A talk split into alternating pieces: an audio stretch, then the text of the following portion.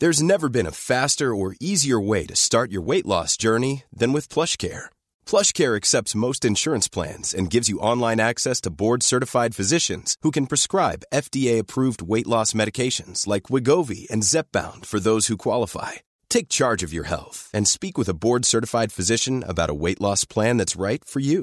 Get started today at plushcare.com slash weight loss. That's plushcare.com slash weight loss. plushcare.com slash weight loss.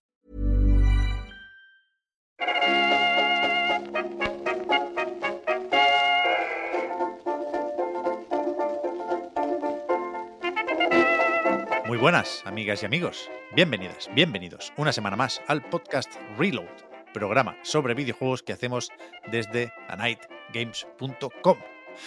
Hoy volvemos a hacerlo cada uno en su puta casa. Qué triste esto. ¿eh? Mira, te voy a decir una cosa, la verdad es que, eh, bueno, hemos hecho, estando yo ya en el equipo, solo hemos hecho eh, un podcast en directo, pero el, ante- el que hicimos la semana pasada fue el que más disfruté. O sea, quiero decir, el hecho de...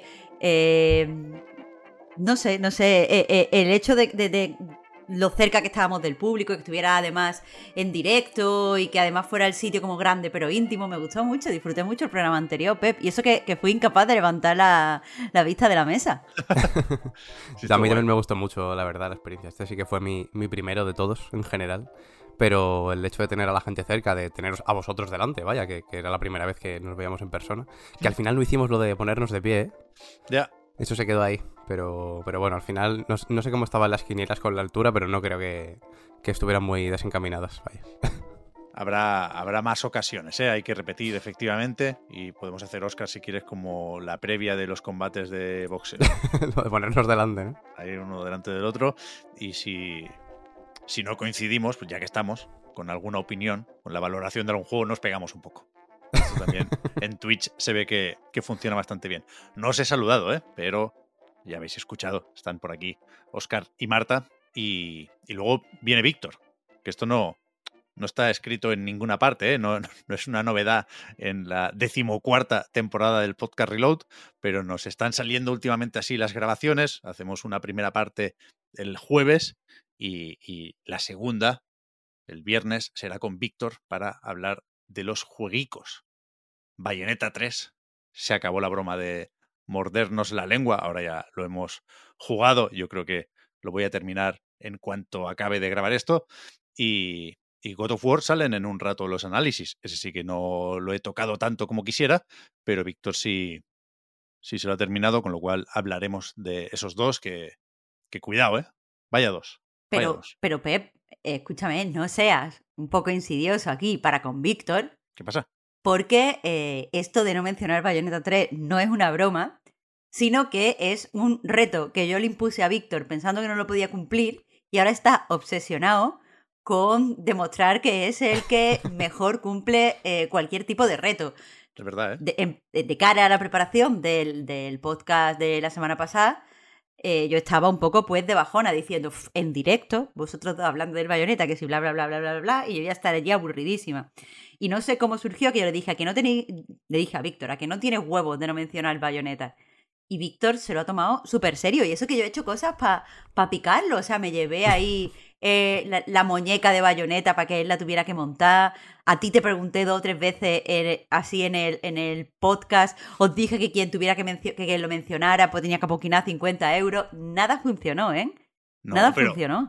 pero, a ver, eh, hay un, un punto, una parte de que efectivamente por aquí gusta el pique, pero lo decisivo es que no habíamos jugado prácticamente a Bayonetta. Sí, vaya, pero tú me estás diciendo ahora mismo aquí, no en mi cara, pero, pero mm, en directo, que Sí. vosotros necesitáis jugar bayoneta para hablar de bayoneta. Bueno, ahí es donde entra el, el pique y la apuesta, efectivamente, pero ya había hecho Víctor el avance. eh, yo tenía muy claro lo que dije al final, que, que en caso de haber hablado, habiendo probado solo un par de horitas del principio del juego, me arrepentiría de, de, de decir algunas cosas. Y efectivamente hicimos bien, hicimos bien de, de- de no, de no intentar colar unas primeras impresiones apresuradas. Había que reposarlo. En eso, en eso acertamos. Y ahora sí creo que tengo una opinión más o menos formada sobre el juego y, me gustará contrastarla con la de Víctor porque no, no sé mucho sobre qué le ha acabado pareciendo el, el juego o lo que le faltaba por jugar. Así que ya en un ratito cumplimos con, con, con ese deber. Con Es el de- destino. es- bueno, eso es efectivamente nuestro destino y nuestro deber que, que, insisto, ¿eh? si alguien se llevó una decepción por no haber hablado de Bayonetta la semana pasada, que recuerde que teníamos un avance en la anterior o hace un par y que, que, que no teníamos el juego hasta ese mismo día, con lo cual no, bueno, no sé. No, no- no creo que deba haber dudas sobre lo que nos gusta hablar de Bayonetta. Vaya, tampoco es que hubierais podido pasar de, de lo que jugasteis ya en el avance. Claro, claro, además. claro. no- Nos parecía simpática la, la gracieta esa. Eh, entonces, antes de ir con, con titulares y con actualidad, quería preguntaros cómo acabó el fin de semana. Nos vimos el viernes, tarde-noche, y, y de- del resto del fin de no, no sé mucho tampoco de Halloween o Castañada o lo que celebrarais las horas posteriores. ¿Cómo, cómo acabó la cosa en el Indie Dev Day? Pues yo sí que estuve un par de días más, yo me volví el domingo. Y muy bien, estuve con mucha gente, con gente de desayuno, con Juan de Nat Moderada, con gente de Loop, un montón de, de peña del sector eh, alrededor de, de España. Y muy bien, un fin de muy chulo, conociendo a gente muy, muy guay en general. Y muy bien. Eh, después de eso, el Halloween, la verdad es que bastante. mm, bastante gamer, ¿eh? el, el- el Halloween. Con el Signalis por ahí, que venía bastante bien para, para estos días. ¿Es este muy miedo? apropiado. Claro. Tiene, tiene puntitos, sí, sí, es survival Mm. horror, clásico, muy bien. Mm. muy bien. Y también Sí, me he jugado el, el Farwell del Celeste, que lo tengo casi a puntito, que es bastante terrorífico a su manera también. tiene lo suyo y poquito más, poquito más. El Signalis, si no pasa nada raro, está apuntado para la semana que viene. ¿eh? Hoy no nos cabía, pero tenéis ganas de, de hablar de este también. Sí, nos sí, lo sí. piden, nos lo piden. ¿Este está guay o qué? Este está bastante bien. Vale, a, vale. fa- a falta de avanzar un poquito más, yo creo que puede ser de los más interesantes del año, ¿eh? Para mí. Joder. Y de hecho ya no es solo que esté, que esté bien, que estoy de acuerdo con Oscar, vaya, pero es que hay muchísima, eh, muchísimos, muchísimos temitas que, no sé, que, que atacar dentro del juego, o sea, desde el apartado visual, eh, desde cómo toma eh, sus referentes y después el final, que el final es algo que a mí me parece que puede causar división. Mm, Por no tengo entrar en ganas de llegar spoiler. entonces. A ver Pero si es, divisivo, es divisivo. Pues hacemos un mini spoilercast, aunque sea una sección dentro de- del reload y lo, y lo comentamos. Perfecto, perfecto.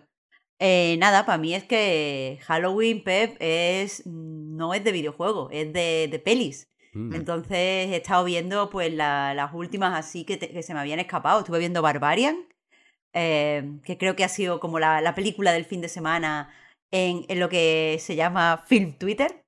Y eh, pues el, el gabinete de curiosidades de Guillermo del Toro. Estuve con X y Per, que todo el mundo las había visto menos yo. Así que, que eso, yo he pasado el fin de... eh, en la- metida en la cinefilia, Pep. ¿Y series has visto, Marta? Hombre, la de Guillermo del Toro, al fin y al cabo, Ah, bueno, sea claro. antológica, es un poco seria también. Sí, como estaba por ahí también la del Mike Flanagan, la del Club de la Medianoche, digo, lo mismo también te has No sé yo si, si eso es muy de miedo. Ya, ya la había visto antes, porque la sacaron Ah, a principios vale. de mes. Pero me ha dejado.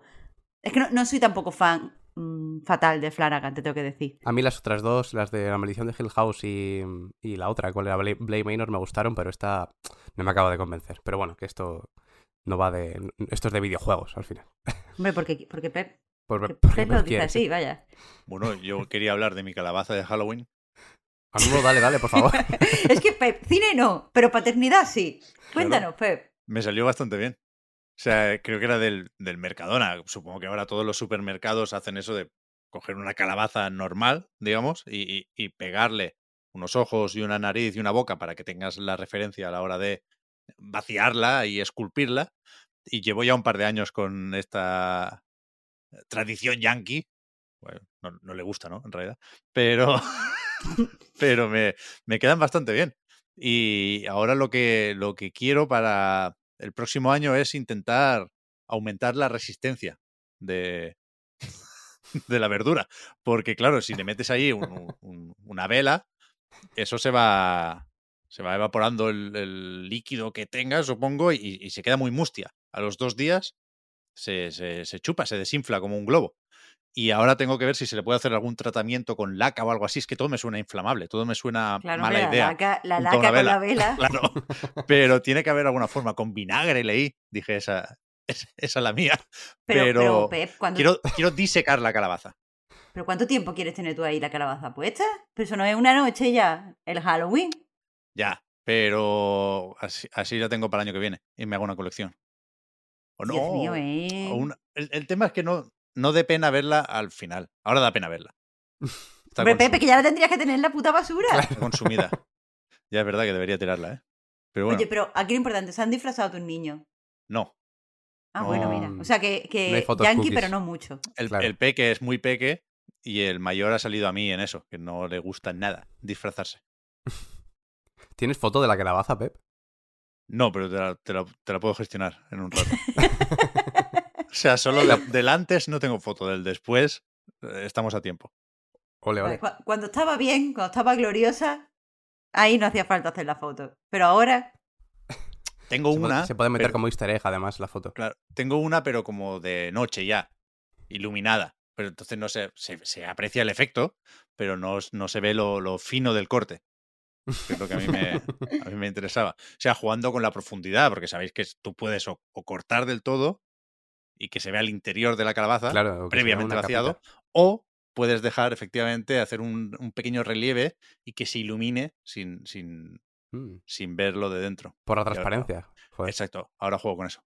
Con- Qué matices tienen las calabazas de Halloween, ¿eh? Sí, eh, hay un hobby aquí. Una pena que tenga que esperar ahora 365 días, pero, pero está bien. Eh, antes de, de- de empezar a repasar titulares y creo que podremos montar, no habrá problemas para montar un pequeño debatito alrededor del precio de PlayStation VR 2, pero si queréis hacer alguna broma sobre el nivel, el, el tema caducará en cinco minutos. Hay cierta prisa. Ya, lo siento, Nivelion, mm, a mí me gustaba mucho tu cuenta en Twitter, pero eh, está pasado ya. Yo, yo bromas no, pero creo que me gustaría apuntar un debatito en la prórroga. Vale. Y no es por, por, no sé, por ser cruel con la gente que, que nos escucha en abierto, pero creo que es algo que eh, todos más o menos vamos a tener una opinión. No es, no es presentación lo que quiero comentar de esto. ¿Quieres hablar de dinero, Marta? Pues claro que quiero hablar de dinero. Vale, Hablar vale, de dinero es lo que, lo que nos da la libertad aquí a los obreros, Pep. de verdad. Yo poquita broma, ¿eh? Puedo hacer de, de nivel. A mí me ha puesto bastante triste la noticia. Me gustaba estar ahí al toque, gracias a que él estaba al toque al final, vaya. echa- tenía- se echa en de menos. notificaciones. Se eche de menos. Yo Echa de creo, menos. yo creo que va a volver. Mira lo que te digo. No.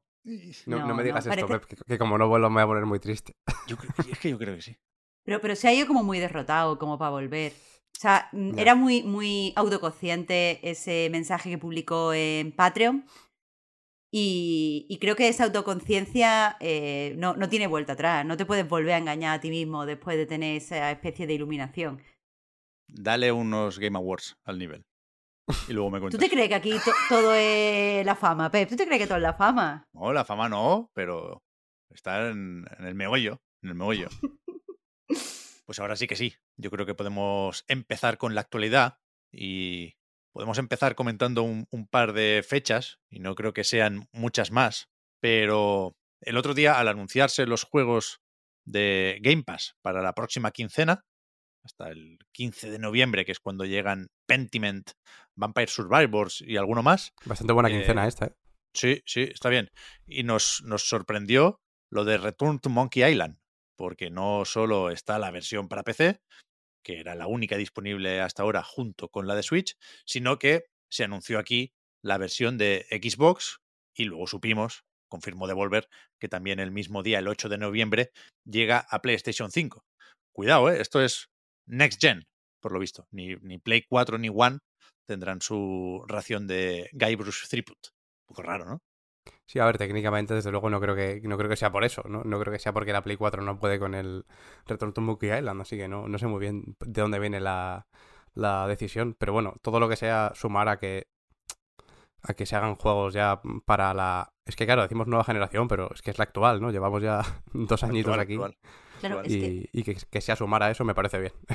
es que no todo puede ser por capacidades técnicas. A Claro. los publishers, a los estudios, les conviene que cada vez más gente se vaya actualizando a lo que, como tú dices, Oscar, es la actual generación. Y creo que esto es simplemente una decisión de poco riesgo para hacer esa presión. Y digo de poco riesgo porque tengo la sensación, eh, no sé si lo miramos el otro día tú y yo, Pep, pero que tengo la sensación de que Return to Monkey Island no ha ido especialmente bien, pero tiene, o sea, o congrega a una serie de seguidores muy fieles. Entonces, eh, usar este tipo de, de juegos para apuntar a una estrategia que va a ir dejando de lado, como debe ser la, generación anterior, no está mal. A mí no me parece especialmente una locura. Es que, ya os digo, es que todo el tiempo que nos mantengamos intergeneracionales, eh, pues esto afecta especialmente a los estudios pequeños y medios que a lo mejor tienen menos, eh, pues menos fuerza para, para adaptarse a, a la intergeneracionalidad, vaya.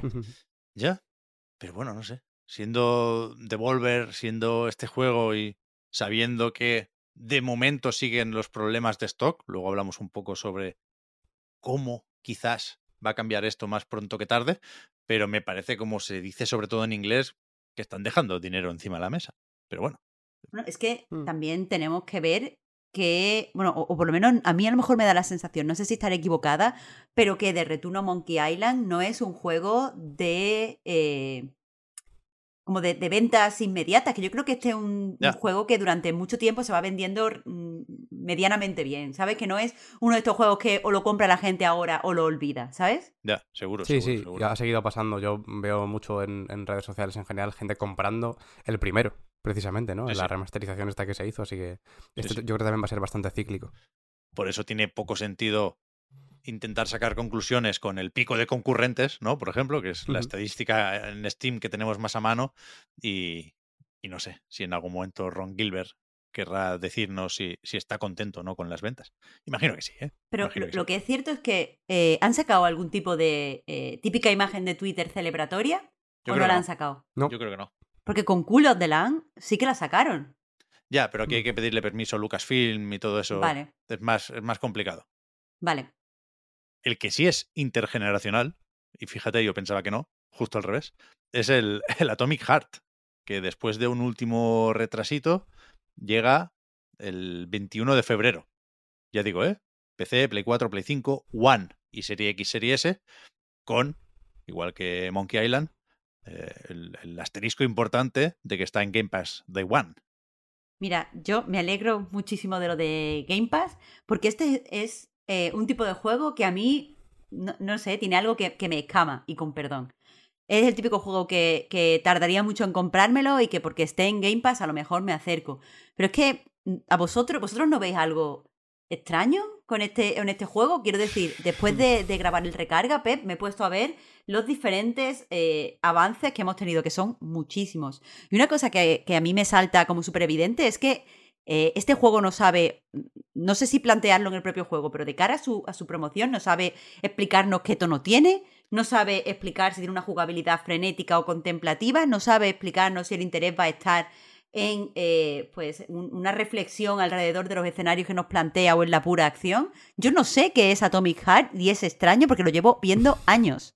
Desde 2017 que se anunció el juego. Sí, sí. Es verdad que yo creo que este es de, estos que, desde el momento en el que se anuncian sí que crean bastante revuelo, ¿no? Alrededor de él. Pero yo creo que se ha ido bastante, olvidando bastante desde, desde que se anunció. Pero claro, va a hacer ya seis años desde, desde ese momento. Pero sí que es verdad que da un poco de, miedo. Parece como que lo están escondiendo un poco, ¿no?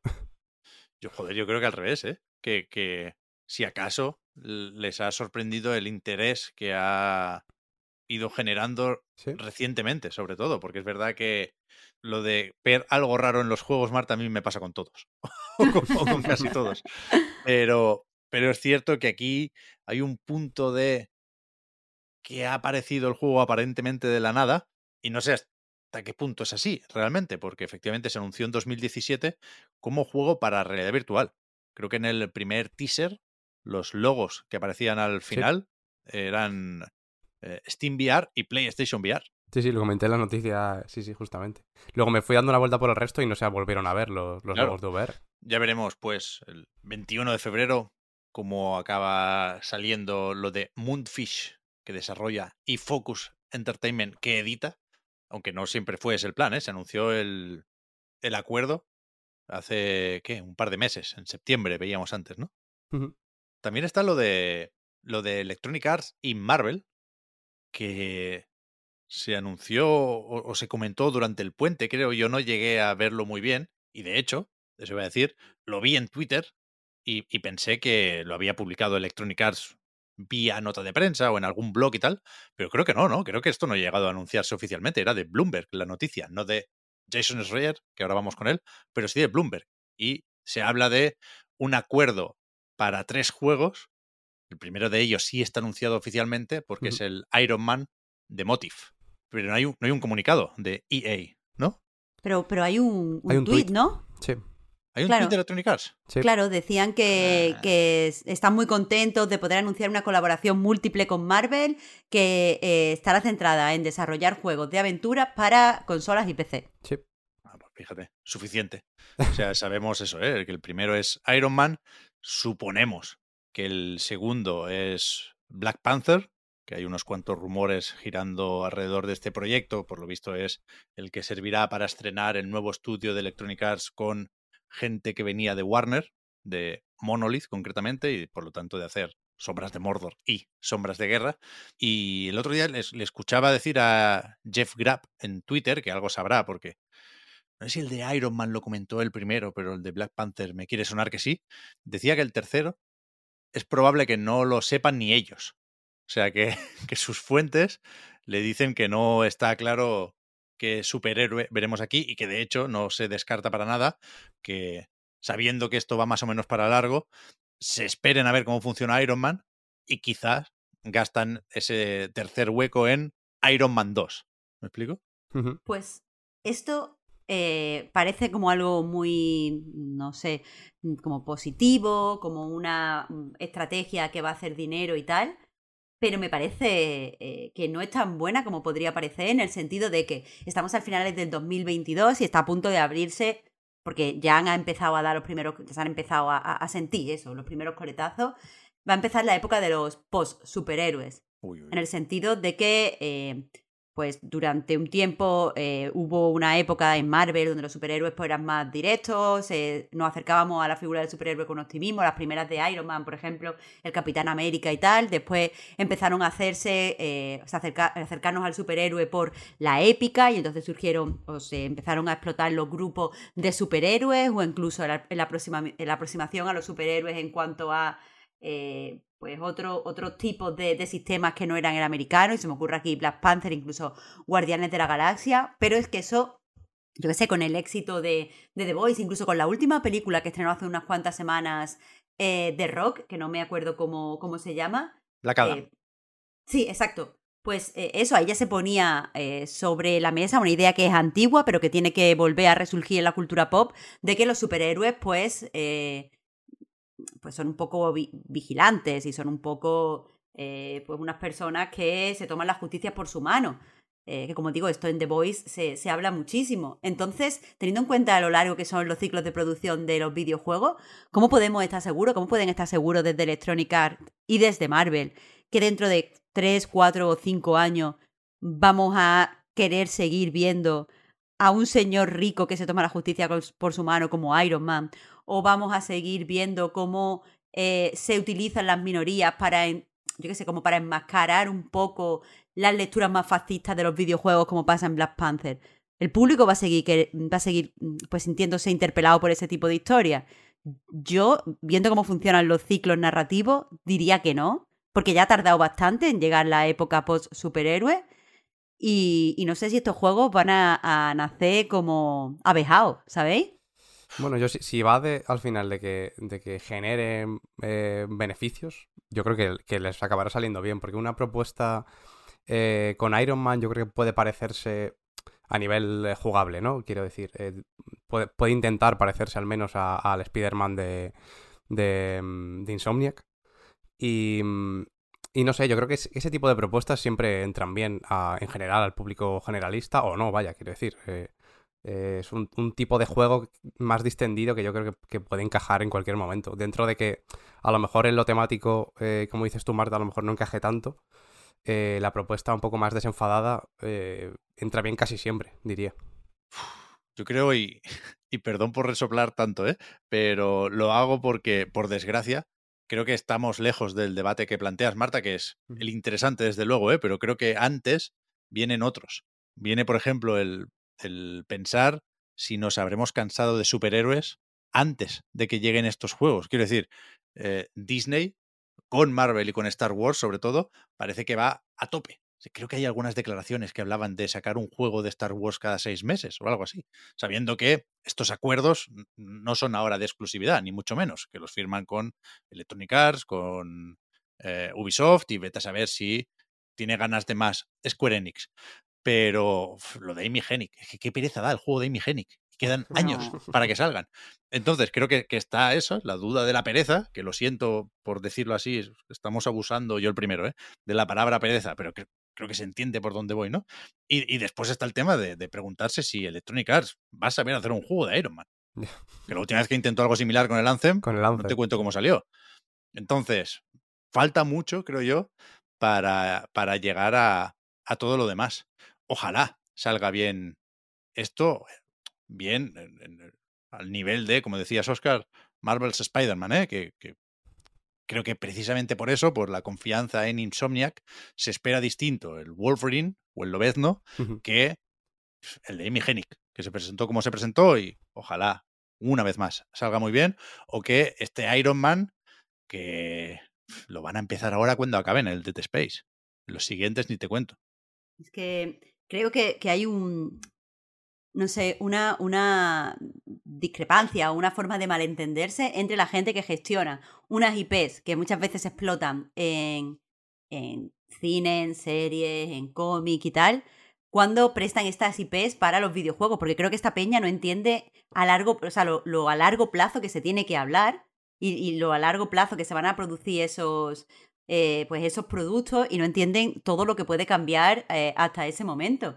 Eh, así que, yo, estoy de acuerdo contigo, Pep. Em, o sea, he hecho un speech relativamente largo, pero quería decir lo mismo que tú. Cuando hablo de época post superhéroe es una época en la que la gente ya no quiere jugar con estas cosas y esas cosas ya no le dan buen rollo, le da mal rollo. Entonces, eh, por eso, por muy bien hecho que esté el juego, porque sí, tiene razón Oscar, eh, al final si un juego es gustoso entra bien y tal, pero la capa, que el disfraz que tiene este juego gustoso es importante. Quiero decir, si lo que están de moda son los asesinos, nos gustan las mecánicas gustosas con asesinos. Si lo que está de moda en el mainstream son los superhéroes, nos gustan las mecánicas gustosas con superhéroes. ¿Y quién nos dice que dentro de mm, cinco años o cuatro años, eh, pues los superhéroes se han apartado a un lado para eh, pues que aparezca cualquier otro tipo de figura que se hiper eh, explota en ese momento. Y, en los videojuegos, que puede decir la gente, bueno, pero es que estos ciclos de los que tú estabas hablando Em, pues eh, dentro de la cultura pasan en, cine y es como, no, en videojuegos tenemos un montón de ciclos, desde historias post-apocalípticas que se van quedando antiguas, da igual que, que se vayan pisando, o sea, porque por los ciclos de producción nunca desaparecen del todo, pero bueno, las historias post-apocalípticas se han hecho un poco a un lado y hemos tenido ciclos de vampiros y hemos tenido ciclos de tal, o sea, que los ciclos existen. Entonces, eh, pues eso, que, lo que quiero decir en resumen es que es normal que nos dé pereza y que esto es una noticia que a lo mejor le suena súper bien a los inversores que vendrán en parte del cine, pero eh, a nivel de videojuego esto no suena tan positivo como parece. Y, yo creo además que es verdad que ya es bastante divisiva de por sí la noticia, que a lo mejor ya hay mitad y mitad de gente que, está a tope y gente que está ya harta de, de superhéroes y de aquí a tres años o cuando quiera salir esto eh, va a ir en todo caso a, peor, vaya, que en relación a los mm. superhéroes. O sea, que... no, es que ya digo, yo creo que no hemos empezado todavía la etapa fuerte de videojuegos de superhéroes. Y lo digo sabiendo que, cuidado, ¿eh? Debería ser lo normal. Quiero decir, que, que Disney esté en todo es lo que toca, ya lo mm. sabemos. Lo raro es que pararan de un día para otro las adaptaciones o los videojuegos basados en películas, ¿no? Que dejaron de dar el dinero que se esperaba y más allá de eh, los lanzamientos obligados basados en películas infantiles, eso se, se, acabó porque era muy difícil también hacer coincidir los ciclos de, producción, ¿no? De películas y juegos. Pero, pero eso, que, lo normal sería que a nosotros quizás nos importe un poco menos, pero en general al gran público, quiero decir, le, le, gustará mucho un, videojuego de Iron Man. Faltaría más. Igual que Call of Duty aquí parece que no exista. Y El otro día hablaban de los 800 millones de dólares de recaudación en, en un fin de semana, ¿eh? Mejor estreno de la franquicia. Quiero decir, aquí hablamos de, de lo que nos interesa y nos apetece. Hablamos también de Call of Duty, qué coño, ¿eh? la semana pasada. Pero, pero somos conscientes, por supuesto, de cómo está la industria más allá de, de nuestras fronteras y de nuestros gustos. ¿eh? Y, y aunque no, no sean infalibles los superhéroes, se puede llegar a hacer la cosa lo bastante mal como para que te salga un Marvel's Avengers o te salga un Gotham Knights, lo esperable sería que se miraran un poco como hacer un juego de Iron Man y saliera más o menos bien. Y yo me lo fumaría doblado. Por cierto, Pep, con lo de... No quería ni que mencionáramos lo de los 800 millones y tal, porque Valiente forma rara y antipática de eh, Bueno, bueno, hay una, anunciar su éxito. pero hay una teoría aquí. Dime. ¿Quién lo puso esto en Twitter?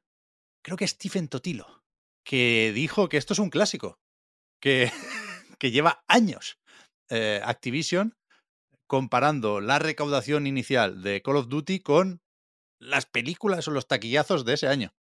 Bueno, pero es que eso es una catetada. Ya, ya, Perdóname, es que pero esa- qué eso es- catetada. Eso es, lo guay. Creo que era Jason Schreier quien le respondía y decía, eh, eh, la comunicación ha cambiado tanto que no tiene sentido que, que esta técnica o esta especie de gancho se mantenga durante tantos años.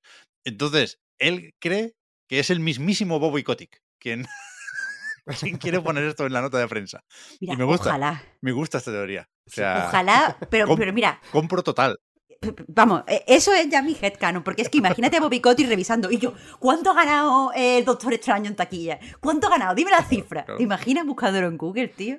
Metiéndose en la Wikipedia. Momento de recordar que Bobby Kotick sale en Moneyball. o sea, es- es Bueno. muy evidente, lo tenemos presente, del tráiler incluso, no hace falta ni ver la película, pero, pero hay que recordar de vez en cuando. Bien, bien, bien, bien, bien. Ha salido ya dos o tres veces el Jason y no, hemos comentado su noticia, que es que, por lo visto, el mismo martes recibían el correo de la compañía de los empleados, decidía Embracer Group cerrar Square Enix Montreal. Estos son los que se dedicaban sobre todo a juegos de móviles, a Hitman Go, a Lara Croft Go y compañía. Y unos 200 empleados son los que tienen que buscar otras opciones. Eh, o se van a Eidos Montreal o, supongo, se van a, la calle o a su casa o a buscar otro trabajo, ¿no? Que ojalá lo, lo encuentren pronto, faltaría. Entonces yo creo que es más o menos lógico pensar que no hay sitio para estas propuestas en móviles, ni Apple Arcade, ni juegos de pago, completamente impensable ahora mismo, ni nada, con lo cual hay que, ahora sí, reestructurar. Lo sorprendente y- y- y lo hasta cierto punto ridículo del asunto es que hace dos o tres semanas anunciaban el nuevo nombre con el nuevo logo y la nueva filosofía y a tope con Onoma y a tomar por culo. Menos mal que habrá cobrado, supongo, el que diseñó el logo. Pero Pienso mucho en, en el que es- escribió el tema de la filosofía de la empresa, sí, todo esto, esto, esto lo, lo pienso especialmente con estas cosas, pero además tres semanas después, ¿eh? Que yo veo mucha gente, en realidad, mucha reacción, eh, que en realidad no le parece tan mal, ¿no? Por, por todo lo que implica eh, que a lo mejor los Go no interesaban tanto en general, pero claro, depende de a quién. No- ¿Qué es el gran público aquí, no? Que, a, a quién apuntaban desde Square Enix Montreal? bueno, dicen que Embracer se quiere centrar en PC y consolas. El tema de los móviles no, no va con ellos y que, por lo tanto, centra esfuerzos en Eidos Montreal, que, según el mismo artículo de Jason Schreier, anda con varios proyectos a la vez. Han cancelado uno de niños con bicicletas, que en principio por la descripción podía gustarme, por lo de parecerse a Stranger Things, pues igual un poco menos, pero después hay un juego más misterioso, creo que no hay pistas sobre este, que se reduce su escala o su ambición y el, el- el tercero, el que más llama la atención, aunque seguramente es el que más tardaremos en ver, es un Deus Ex. Supongo que es lo que quiere todo el mundo. Parece que ha recibido o le han dado luz verde, con lo cual eh, veremos en, en qué acaba, si, si tiene continuación, ¿cómo era? Human Revolution o no? Mankind Main- Divided. Mankind Divided. Sí, ese es el es último. verdad, es verdad. Yo creo que no, que será otro reboot, pero fíjate que a mí lo que más me ha llamado la atención de todo esto, por lo que tiene de carambola y, de situación un poco extraordinaria, aunque supongo que cada vez más común, ¿eh? es que, por lo visto, Eidos Montreal está ayudando en el desarrollo de Fable, el que lidera Playground Games. Todavía no hemos visto nada del juego más allá de ese teaser con la rana que nos queda ya un poco lejos. Pero claro, lo, lo curioso aquí es que parece que se repite la dinámica, GG, de Crystal Dynamics con Perfect Dark. Entonces, si Embracer compró todo esto y más, la franquicia Tomb Raider nada menos, por 300 millones, eh, ¿por, ¿por, qué no, ¿por qué no lo hizo antes Microsoft? ¿no? Si iba a sacar tanto partido de estos estudios, la respuesta parece que es clara, que es que estando como está eh, la revisión de la posible compra de Activision Blizzard, pues no, no convenía eh, añadir más estudios a la cartera, ¿no? Pero me parece una, una situación, bueno, curiosa, ni, Hmm. ni bien ni mal, ¿eh? Pero... Bueno, no, no, En unos meses comprarán Embracer también, ¿eh? No te preocupes. no, hombre, ser entera no, ¿no? Hombre, no creo que tanto, no creo que tanto, claro. Pero recomprarle a Embracer esto, se puede especular con estudios por poder, ¿no? Lo, com- lo compran por 300, lo venden por 3000. No sé, o sea, supongo que el poder se puede. Eh, ha sacado muchos temas, Pep, eh, y son todos interesantes, pero eh, creo, creo que, que es importante señalar que eso, eso, la curiosidad de rebautizaron el estudio hace solo tres semanas es más, más que una simple curiosidad. O sea, quiero decir, eh, ahí había mucha gente trabajando que, eh, 200 empleados en concreto, eh, he estado leyendo, que cuando este, este rebranding y este tal, supongo que les dieron cierta eh, tranquilidad en su, en su continuidad, ¿sabes? Son, son gente claro, que claro. tenía que pensar en su, en su futuro. Porque sí, tú podrás decirme, hay varias personas que han sido, o sea, o varios eh, trabajadores, un porcentaje que no sabemos, que han sido relocalizados. Y, y eso es cierto, pero es que la, la estabilidad no solo te la da el tener trabajo, sino tener un trabajo que ya conocen, unas condiciones que domina, con Claro. ciertas personas y tal. Y la verdad es que este tipo de, de estrategias de, de engañar a los trabajadores o de mantenerlos eh, pues con, con muy poca información es algo que creo que se hace bastante. O sea, no, no quiero entrar eh, en casos que conozco y en casos que, que me han contado y en casos que he visto y tal, pero esto es como una práctica eh, bastante extendida, sobre todo con, con empresas de, de Estados Unidos que ven, entiendo, los trabajadores como assets, a los que cuando compran, eh, pues cuentan todos estos trabajadores como unas herramientas que tienen a su disposición, que las quieren mantener durante cierto tiempo por imagen o por otro tipo de estrategia con sus inversores o, con o- por dar cierto no sé, transmitir cierta, cierta idea al público y entonces pasan este tipo de cosas. Esto de estar diciéndole a gente que cuando se, se produjo la compra a lo mejor se quería ir, decirle, no, pero esperad, que os vamos a dar una identidad y os vamos a hacer no sé qué, darles esta identidad y tres semanas después, eh, pues o echarlos a la calle o meterlos eh, en otro estudio donde a lo mejor ellos no, no han elegido ir porque ellos querían trabajar en, eh, pues, Square Enix mm, Montreal. eh, o Noma, vaya. Ya, ya, ya. Entonces, eh, eso me, me parece muy feo como para no pararnos un momento aquí, porque sí, está guay. Y, y yo soy la primera que disfruta viendo con qué van a hacer ahora, qué tipo de estrategia se, se deduce de esto, por qué cuando todo el mundo está apuntando a tener estudios de móviles, pues aquí no, y si es porque sus IPs no funcionan bien en móviles o por, y por qué pasa esto, eso está guay. Pero es que, de nuevo, eh, los trabajadores de, la gente que crea videojuegos, los trabajadores de, de la industria, parecen cosas, joder. Y muchas veces nos quedamos solo con, bueno, es que el crunch, el crunch va a desaparecer. Ok, guay que, que desaparezca el crunch. Eh, nos quedamos muchas veces con, bueno, pero es que cobran bien, o estas horas extras se les remuneran, o es que aquí tal. Pero no, no, no nos eh, damos cuenta de que estas personas no pueden coger arraigo y no pueden, mm, no sé, de- desarrollarse tal y como ellos quieren, porque hay como mucha movilidad, Sí, sí. eh, hay mucha, mucha, po- muy poca estabilidad y joder, este es uno de los casos que me parece ya para ir a pegarles tres tortas a los de Embracer, ¿eh? Esto está puto feo, tíos. ¿Me ¿Estás diciendo, Marta, que si no fuera un tema tan serio, podríamos hacer la broma de I never asked for this? Hombre, Que lo, que lo dicen los empleados. po- podem- y podemos, podemos hacerlo, pero, pero muy enfadados, Pep. Es verdad, ¿eh? Que cuidado, aquí yo creo que el tema de fondo, uno de los temas de fondo, es que con estos super conglomerados parece que, que nos tengamos que creer sin más lo de no, la gestión del día a día no va a cambiar porque, eh, aunque nosotros los hemos comprado, tienen libertad, máxima libertad o total libertad creativa, ¿no?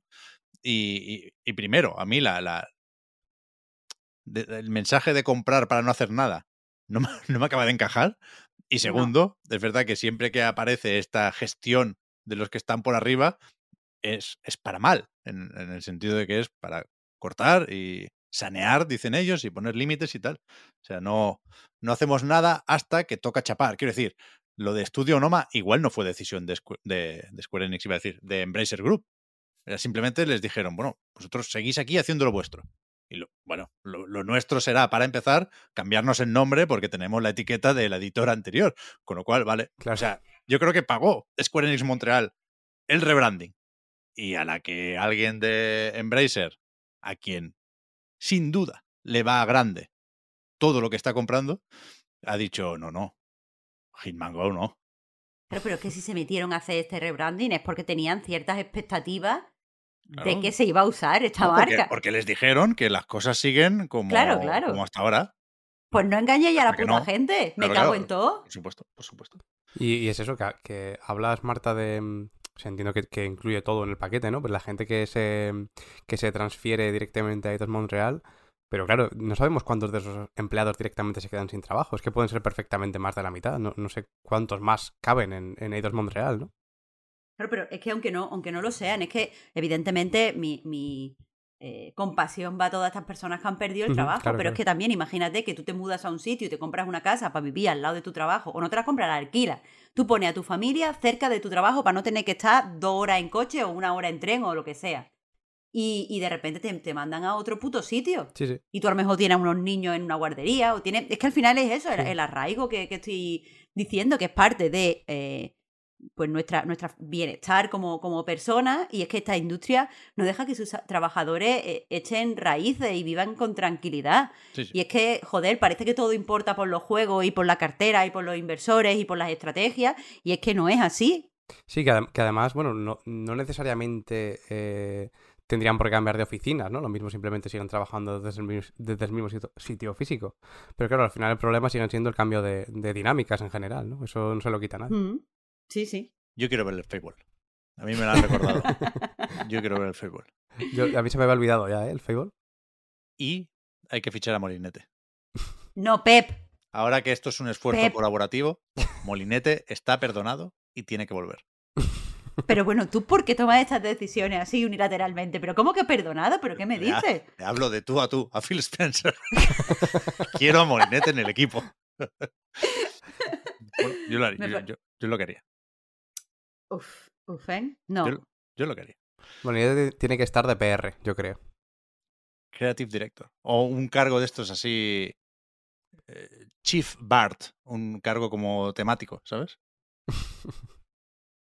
no puedo con vosotros. se- no me digas, Marta, que no se echa de menos a Molinete. Por Dios, ¿eh? Está la industria gris, gris, Pero tú gris. sabes, tú sabes, tú sabes bien lo que está haciendo eh, el molinete, ¿no? Hombre, lo vi el otro día, está con los NFTs. Claro, ¿a ti te parece que esta persona puede aportar cosas buenas, beneficiosas y positivas a la industria? Pez Sánchez. Es que tiene. Bueno, eh, no, no me hagas hacer el monográfico Molinete, pero leyendo entre líneas queda claro que, que el tío tiene que decir que sí a los NFTs porque no tiene otra cosa. Porque está castigado. Claro, Pero le si, obligan. si, le si obligan. le levantan el castigo y le dicen, Molinete, ¿quieres hacer el Fable? Lo tienes ahí, se va a Montreal si hace falta.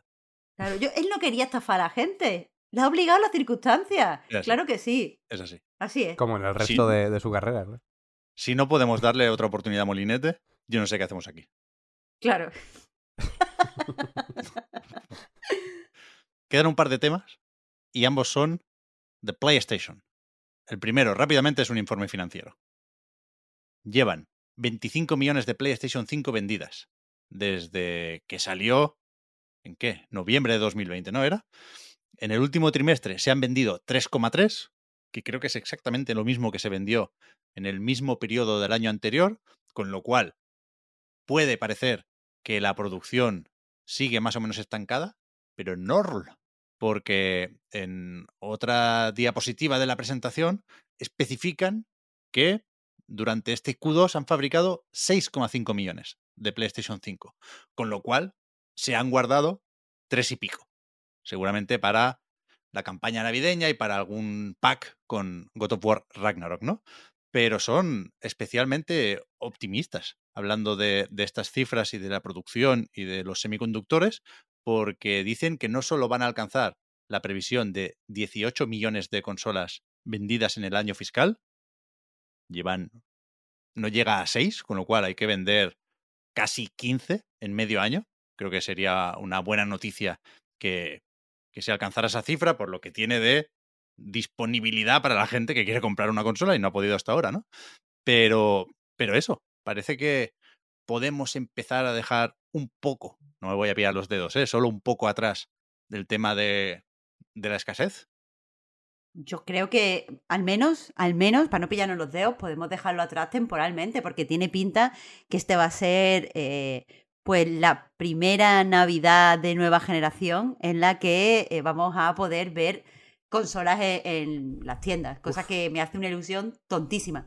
Así que al menos durante este breve periodo parece que va a terminar la escasez. Pero... ¿Tú crees que llega Navidad? Yo es que no estoy seguro. Yo, creo que a lo mejor un poquito es por enero, a lo mejor sí. Pero en Navidad, de verdad, ¿te imaginas eh, las tiendas con, con, las cajas? Ojalá, ¿eh? Pero uf. Hombre, es el momento, ¿no? Si no, ¿qué sentido tiene esta estrategia? Digo o sea, que, supongo que volarán, ¿eh? Pero que lleguen a las tiendas, que, se posen en una estantería, ya es mucho, ¿eh? Y a partir de aquí, Turboman, si, si la gente así lo quiere.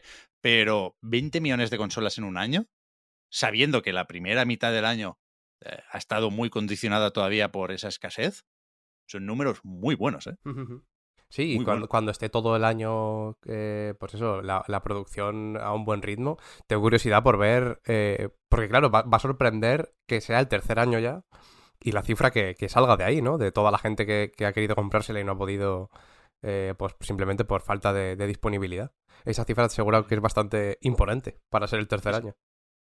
En principio, ya sabéis que de, de entrada, durante los primeros meses, PlayStation 5 estaba vendiendo más que la 4. Después, cuando se, hicieron más evidentes esos problemas de stock, pues la, curva bajó, ¿no? Y, Play 4 adelantó a Play 5. Y ahí sigue. Pero la idea es, la idea de Sony, eh, la que le transmite a sus inversores, es que el año que viene se vuelva a revertir eso, que PlayStation 5 vuelva a, superar en ritmo de ventas a PlayStation 4. Lo cual sería ya digo, ¿eh? En mi opinión, bastante bestia. Bastante loco, bastante loco. Sí, pero también bastante lógico. Sí, sí, sí. el, público de, los videojuegos se ha ido ampliando. Eh, la marca Sony creo que se ha ido haciendo progresivamente más, más mainstream en el sentido de que eh, lo juega gente interesada y no interesada en videojuegos, así que es normal, me parece lógico. 550 cucas, ¿eh, Marta? ya, ya. que, es lógico, pero darlo por hecho. Claro, pero pero ten en cuenta que tenemos que ver este precio en el contexto de que los consumidores son conscientes de que todo ha subido de precio, de que todo es mucho más caro y de que además mm, creo que socialmente cada vez le damos progresivamente más importancia al entretenimiento. Así que es puto caro, pero creo que la gente en cosas de entretenimiento y más en cosas de videojuegos está dispuesta a hacer una inversión. O sea, que, que, yo sigo pensando que esto es carísimo y que no todo el mundo se lo puede permitir, por desgracia pero sí que creo que eh, lo que antes a lo mejor parecía un lujo, ahora parece un entretenimiento eh, más cercano, más... Eh, no sé, a ver, por expresarlo rápidamente, las teles son caras, pero nadie considera que tener una tele, una tele, simplemente, sea un lujo. Pues eso creo que está pasando un poco con las consolas. Ya. A ver, yo creo que la situación es lo bastante atípica como para no poder buscar muchas referencias, ¿no? O sea, me, me alegra ver que las consolas se venden a este ritmo. Hablamos de PlayStation porque es lo que toca por el informe y, de la que tenemos cifras, pero entiendo que será comparable la situación de Xbox, ¿eh? con la particularidad de los dos modelos más diferenciados, pero se puede imaginar uno que las curvas son similares en tanto que los semiconductores que hay se los tienen que repartir, ¿no? Pero a mí me, me gusta que esta generación esté vendiendo bien dentro de lo que permite el stock, ya digo, pero es que no sé si de un día para otro se van a acabar los early adopters, ¿sabes? Y todavía son por, por lo extraño de la situación, early adopters los que están comprando consolas dos años después de su salida, ¿sabes? Pero vaya, creo que, que hay razones para ser un poquitín optimistas. Luego está la parte de PlayStation Plus. Se ha comentado lo de la caída en el número de suscriptores. Yo creo que puede entrar esto dentro de los planes de, Sony, porque hablan de una caída sobre todo en usuarios de PlayStation 4, aunque al mismo tiempo creo que es más o menos evidente que no lo, no lo está petando lo de el Plus con tres sabores, ¿no? El Essential, el Extra y el Premium, que cuidado, ¿eh? Sony está facturando más por suscripciones porque a pesar de esos 2 millones menos, siguen siendo 45 millones, quien los pillara, y, y unos cuantos de esos pues han subido de nivel, ¿no? Claro, os iba a comentar que al final el, el precio mínimo de todos ellos eh, siguen siendo 60 euros al año, ¿no? Creo que es. Claro. A partir de ahí todo puede ser o hasta el doble, vaya. Sí, sí. Pero, no sé, me da la sensación de que todo esto entraba en sus planes. O sea, que no iba a subir 5 millones ese número y, y no los veo muy preocupados tampoco por cambiar o mejorar la imagen que tiene ahora mismo PlayStation Plus Extra y sobre todo Premium. Yo creo que es el que está más ahí cuestionado. Pero bueno, Sí. Y además yo creo que una cosa de la que hemos comentado, ¿no? El tema del, de los semiconductores y de la producción va a llevar un poco a la otra, ¿no? El- el- esos suscriptores se van a recuperar eh, probablemente con las ventas de, de Play 5 cuando recupere el ritmo de producción. Sí, sí. Dicen que el engagement en la consola nueva es muy alto, mucho más de lo que lo había sido con la 4. Pero la noticia que más se ha comentado, o la cifra que más ha dado que hablar estos días en relación con Sony y con PlayStation, es el precio de su nuevo dispositivo de realidad virtual. PlayStation VR 2 se pondrá a la venta en todo el mundo el 22 de febrero y costará en Europa 600 euros. ¿Qué hacemos con esto? ¿Lo vais a comprar de inicio? Eh, ni me lo planteo, ni me lo planteo. ¿Qué va? Vale, vale. Pero, pero es algo que ha cambiado al, al- al- al descubrirse la etiqueta o, o ya no entraba en vuestros planes la VR de Play 5. Yo sí que me lo estaba planteando. Eh, no sabía muy bien dónde poner el, el tope, pero desde luego en todo caso estaba en, en los 500, pero es que ya es- es- se, se les ha ido de las manos completamente. Ya, yo, yo creo que no hace falta ni repasar las porras. O sea, Sí. lo resumimos en que hemos perdido todos y Eso todas, es. Pero que, que yo creo que hay dos lecturas aquí y creo que una es mucho más importante que la otra. Creo que está la lectura de que los cacharros de realidad virtual son caros, efectivamente, no hace falta ni irse a las Quest Pro y sus 1.800 euros, podemos quedarnos en las Index de Valve y ver que también son bastante más caras que PlayStation VR 2, que en algunas especificaciones creo que es incluso mejor en la resolución por ojo, creo que, que ganan y parece evidente que es, que es un cacharro cuyo precio se puede justificar, ¿no? Que si nos enseñan la factura de los materiales, pues los números son entendibles, pero creo que esta lectura más técnica es totalmente secundaria.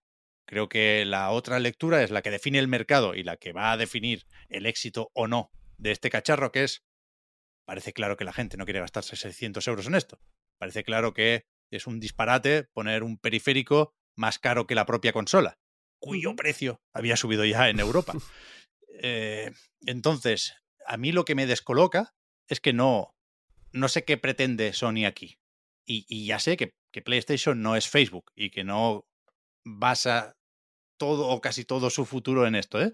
Pero me, me, me resulta muy raro que viendo lo que se anunció ayer, el único resultado posible me parece repetir la situación de PlayStation VR en PlayStation 4, ¿no? Es decir, eh, vender un- unos cuantos millones de dispositivos, claro, pero no, no hacer nada para que la realidad virtual deje de ser una experiencia o un producto de nicho y después no, no apoyar el lanzamiento con el catálogo. Creo que es muy flojo Sí. el catálogo de lanzamiento. Creo que Mm.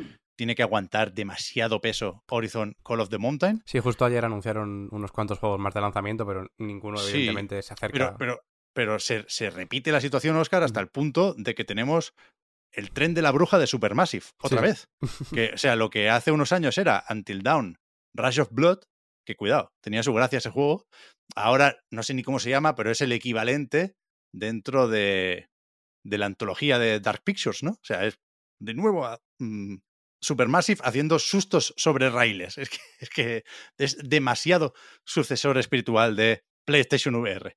Y, y, y para mí lo grave, sinceramente, y ya sé que las empresas no nos deben nada, pero lo grave es que no haya un gesto de buena voluntad por parte de Sony en forma de, por ejemplo, un puto juego en el paquete base, que son 600 pavos, ¿no? O sea, ponme, si no me quieres ponerme aquí el Horizon Call of the Mountain, que yo creo que habría sido un detalle, porque tú puedes decir, el precio de los componentes no depende de nosotros, el precio del transporte no depende de nosotros, pero los juegos sí dependen de ti, y eh, pues sabiendo que no es retrocompatible, adáptame el Astrobot y, pon- y ya lo tienes medio hecho y te gastas el dinero justo, pones al nuevo team Asobi a practicar y a familiarizarse con PlayStation 5 y me pones aquí un remaster la, la mar de apañado y un disco de demos. Es que, perdón por sonar tan exigente, ¿eh? pero estoy en el escenario pensando, hipotético, porque tampoco me lo voy a comprar ahora, de, que me estoy gastando 600, 600 euros. Y, y- luego tengo que pensar en qué juego me compro también para poder estrenar esto. ¿Pero estamos locos o qué? Me parece demencial que no hayan adulcorado el anuncio de alguna forma. Mm. Sí, yo, Con yo- un state of play que, que masajee un poco el precio, ¿no? Alguien diciendo, sabemos que es mucho dinero, que la situación es la que es, pero tal, tal, tal, los compensamos con esto y con esto. Y, y- y de cara al futuro, si ahora compras esto, no te lo llevas todavía, pero cabe esperar que en unos años, pues tal estudio eh, plantee este proyecto. Es que de- del futuro de PlayStation VR 2 no sabemos nada. Entonces, lo fácil, viendo las cartas que hay ahora encima de la mesa, es pensar que el futuro de PlayStation VR 2 va a ser igual que el futuro de PlayStation VR en su momento. Y eso no vale 600 euros. Es que no, es que no, no salen las cuentas de ninguna forma, ¿no? Mm. Para Sí. el usuario, digo, ¿eh? Sí, sí, sí. Yo, yo de hecho me lo, lo que me estaba planteando, ¿no? Pe- Pensando en, en las VR2, era en unos términos muy parecidos a lo que has dicho tú, ¿no? Eh, primero me paro a pensar como tal en el cacharro y digo, es que entiendo que, que, mm, que la VR es cara, que precisamente está la cosa regular. Eh, estas gafas parece que están bastante bien en general, los mandos en particular parece que, que, que van a estar bastante bien, van a ser muy precisos y todo lo que tú quieras, ¿no? Muchas ganas de probarlo, ¿eh? Cuidado. Sí, lo- los mandos en concreto yo tengo especiales ganas, sin haber probado mucha VR como para poder comparar. Pero, pero eso, se puede plantear así, pero, pero al final, pensando en, en la realidad de los usuarios, es que 600 euros me parece desproporcionado, sumándole, por supuesto, el hecho de que necesitas tener la consola, que es verdad que a lo mejor eh, decirlo así suena un poco ventajista, pero la realidad es que si ahora mismo no tengo nada y me quiero jugar el Horizon Call of the Mountain, me tengo que gastar 1.200 euros. Si me compro la Play 5 y el pack, ¿no? Si quiero jugar a todo, me tengo que gastar ese dineral. Y yo creo que la VR eh, está muy bien, tiene muchas posibilidades que, precisamente por lo que decías del tren de la bruja, yo creo que eso tendría que estar ya muy superado. Y hay cosas que, que a lo mejor se podrían aprovechar un poquito más y se podrían hacer mejores cosas como lo hizo Half-Life Alyx, precisamente, ¿no? Que, que se ha echado un poco en falta también eh, en, en las VR. Se ha comentado que a lo mejor con él merecería un poquito más la pena. Yo tampoco descartaría que si se sacan ese as de la manga me lo planteara un poquito. Pero es que no, no. La VR de por sí es eso, ¿no? Que, que es muy interesante y se pueden hacer cosas muy chulas. Ya he puesto alguna vez, eh, yo creo que aquí mismo el, el ejemplo de Beat Saber. La primera vez que pruebas Beat Saber es increíble, es una locura y, Sí, y meterte ahí, por, por mucho que parezca más o menos tonto, porque no da para lo que da, ¿no? Son, son dos controles y, y no hay mucho más. Pero meterte ahí eh, es, es muy interesante y se pueden hacer cosas muy chulas con, con ello. Y, y precisamente lo que necesitas, incluso como empresa, es que, que la gente se acerque primero a, a probarlo. Y no se está dando ni siquiera la posibilidad de probarlo. Bueno, pues, eso ya veremos. Algo habrá, algo harán, ¿eh? O sea, yo de eso no tengo dudas. Sobre todo lo demás, sí. O sea, es que no. no ya, ya sé que no estoy solo en lo de quejarme del precio o de cuestionar el precio, ¿eh? Porque tan, o sea, tan fácil como no comprarlo. Pero es que yo de verdad tenía ganas. Sí, sí. Me imaginaba jugando a Horizon Call of the Mountain y ahora me, me las han quitado por un combo, ¿eh? Ya digo, precio, catálogo y explicaciones barra de comunicación. Pero, pero, ¿de verdad no os parece de locos que no hayan dado en el momento de anunciar el precio más pistas sobre el grado de compromiso y de, o de implicación de PlayStation con, con, con este cacharro. O sea, sí, no, es que- sí, sí. no- no es está que pidiendo mirad. a la gente que vaya completamente a ciegas a por esto. Pero es que, quiero decir, una cosa. Estoy muy de acuerdo con todo lo que estáis diciendo, pero por por una de las cosas que estáis los dos eh, dando por hecho, no. Estáis los dos diciendo. Es que la, la V, o sea, la VR es cara. Eh, eh, los componentes es que nosotros aquí no tenemos nada que hacer, madre mía, somos unos mandados. Eh, perdona, pero las empresas tecnológicas, cuando han querido que una tecnología permee en la sociedad y se haga eh, mainstream, se democratice, han trabajado a pérdidas. Claro, claro. la por- gente, por, ahí, si no por, ahí, conoce- por ahí va en realidad, Marta. ¿eh? Seguramente va a pérdidas, ¿eh? PlayStation Pero- VR 2. Ya, pero vamos a ver, quiero decir, pueden ir más a pérdidas. Quiero decir, no, no estamos hablando de una pobre empresa que se ve con las manos atadas, tienen que poner este precio porque es que si no, no les salen las cuentas, no pueden pagar a sus trabajadores. Estamos hablando de una empresa grandísima que además tiene una, tiene una historia, no en, solo en videojuegos, de eh, cuando ha querido que permee una, una tecnología, ha perdido mucha, mucha, mucha, mucha pasta con la esperanza de ser los pioneros y poder explotarlas también. Pero otra cosa que tiene Sony es que cuando ha dejado de interesarle una tecnología y ha puesto su, su ojo en otra, ha dejado la otra tecnología al aire. Y, este, y el ejemplo lo tenemos con el 3D en las teles. Sí, sí. Sí, sí, sí. ¿Sabes? ¿Cómo- Ahí al principio hubo una apuesta, en cierto momento, y la apuesta fue además multidisciplinar. Se intentaron rodar películas que funcionaran solo en 3D y atraer al cine para que la gente conociera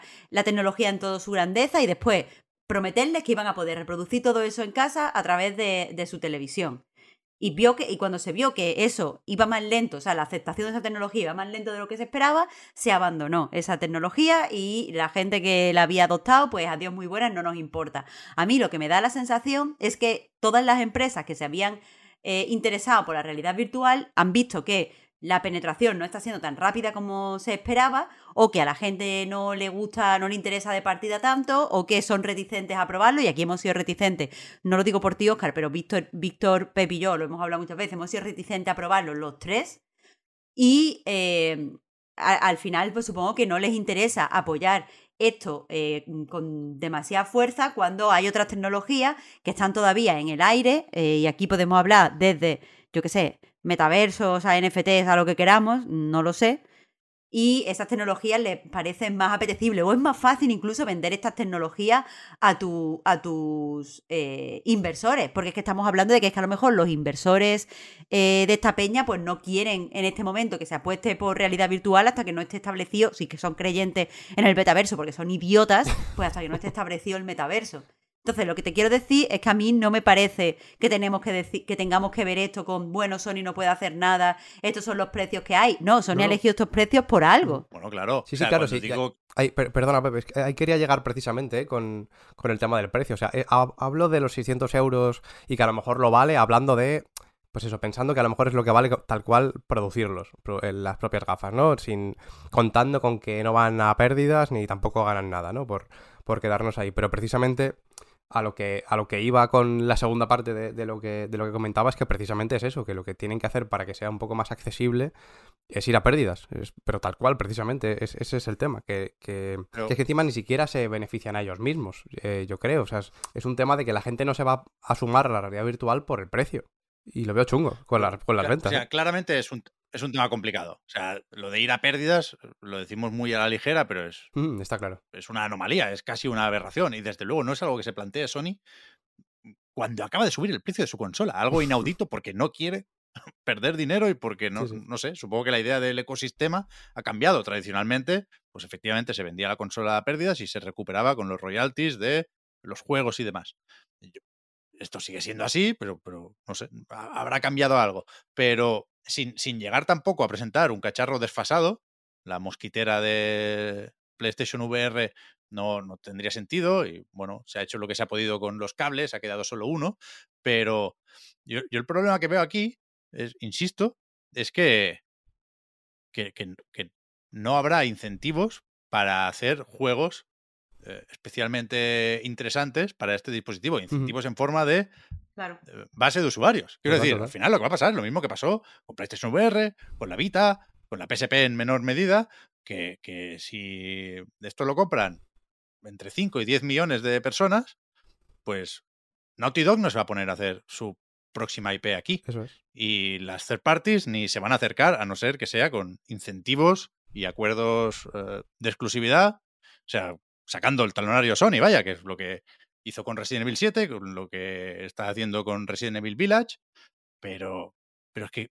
no sé, me parece tan evidente que se va a repetir la historia que, que, me pregunto eso, ¿qué, qué, espera Sony? O sea, eso, ¿le, ¿le, vale con repetir lo de PlayStation VR? Sinceramente, yo preferiría que para hacer eso o para aspirar a eso, no hubieran sacado PlayStation VR 2. Hmm. Porque no sé cuántas oportunidades le quedan a la realidad virtual. Y estoy bastante convencido de que eh, otro fracaso de la tecnología en general, sin, sin personalizarla, eh, pues, pues es algo muy negativo para las aspiraciones de mm, este tipo de experiencias, más allá de la mierda del metaverso, efectivamente, de ponernos un casco para eh, estar todo el rato en la oficina, aunque estemos cagando, ¿no? Entonces, no, la, realidad virtual que yo quiero, que es la de los juegos, eh, la de Half-Life Alyx, pero también la de muchos otros, creo que, creo que no está para, para desaprovechar oportunidades, como yo creo, insisto, y ojalá me equivoque una vez más, como, como va a desaprovechar la PlayStation VR 2. Y es que, Alex me da la sensación de que es prácticamente mitológico e irrepetible. Pues, simplemente por esto que comentas, Pep. Bueno, pero ¿qué es eso? Que, que, te tienes que gastar 800 sí, que, también tiene lo suyo, ¿no? Que decía lo de la suma de la Play 5 a la VR, por supuesto, ¿eh? que el Alex también tiene lo suyo y tiene un ordenador que lo tire también.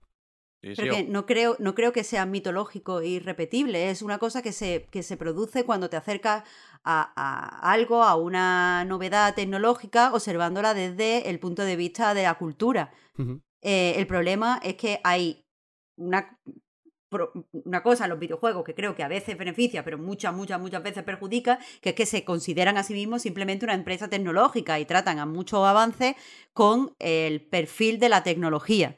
Y creo que eso es lo que pasa con la, con la VR. Todo lo que estabas comentando, Pep, de pues, que si el catálogo, de que si no seduce, que si no sé qué, ¿quién va a poner ese de juegos para la VR? Pues efectivamente nadie, porque esto no te lo están vendiendo como un una, una accesorio de, entretenimiento o como un accesorio mm, cultural donde tú puedes llevar tu juego. la gente que hace juegos eh, o sea, no, no, ya no estoy hablando a nivel Naughty Dog, pero los estudios pequeños y medianos que podrían estar interesados en enviar, que hay muchos, no tienen incentivos para hacerlos, pero porque este, este juego no, no, o sea, porque este, este producto no quiere ser mm, eso, un accesorio cultural. Y, y, el problema es que la, la, las empresas de videojuegos quieren que pensemos en ellas como como industria cultural en algunas ocasiones y como industria tecnológica en otras ocasiones, porque no saben conciliar que son ambas cosas. Y el problema es que cuando son cosas de dineros, solo quieren que pensemos en ellos como industria tecnológica, pero es que eso aleja a gran parte de, gente, no solo que compra sus productos, sino que crea los productos que tienen que ser usados eh, dentro de, esa industria y de esos aparatos. Entonces, eh, pues, ¿qué le pasa a la realidad virtual? Pues lo que le pasa a la realidad virtual es que si se, si se quiere solo asociar a cosas a paridas y a chorradas tecnológicas como el metaverso, pues nos la cargamos. Si se quisiera, si se pensara como un entretenimiento o como un, no sé, un, elemento dentro de la industria cultural, pues a lo mejor entenderíamos que tiene que ser más barato, porque la cultura en este momento en el que vivimos tiene que ser absolutamente democrática. Sí, sí. Y, y si yo decía lo de que irrepetible, me refiero evidentemente tal y como está la cosa ahora. Y, y, lo que comentaba también antes Pep de, pues esto, ¿no? Lo que hemos hablado de ir a pérdidas o lo que decía Pep de, de tener algún detalle con el usuario sabiendo que la cosa está muy mal, ¿no? Como simplemente ¿eh? regalar el Call of the Mountain. Yo entiendo, o sea, bueno, no entiendo, ¿no? Pero, pero yo supongo que a esto mucha gente pensará, ¿no? De la, gente esta que, suele estar de parte de las empresas por algún motivo, dicen, eh, bueno, pero es que no son ONG, son empresas, pero es que tampoco les beneficia a ellas. Si no nos dan incentivos, tampoco nos vamos a sumar me sorprendería mucho, mucho, mucho que esto fuera un éxito. Que puede vender un poco más que el anterior, sí. Pero, pero ¿qué se consigue con eso? Como de lejos queda PlayStation VR 2 de ser algo importante dentro de, de Sony o de PlayStation, ¿no? ¿Cuánto sentido tiene priorizar esta plataforma y destinar recursos y, no sé, poner a estudios a trabajar aquí más allá de lo que pueda pasar con el Team Asobi, London Studio parece que ya está a otras cosas. A lo mejor Far Sprite, ¿por qué no? Si se le da bien con Call of the Mountain, se dedica sobre todo a esto. Coño, Insomniac había hecho muchas cosas con Oculus hace unos años. A lo mejor tienen todavía sitio para más proyectos. Es que ese es el tema, creo yo.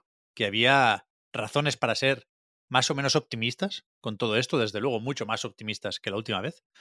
Y, y creo que ahora, no sé, desaparecen la mayoría de esas razones o se matizan muy mucho con el anuncio de, este precio.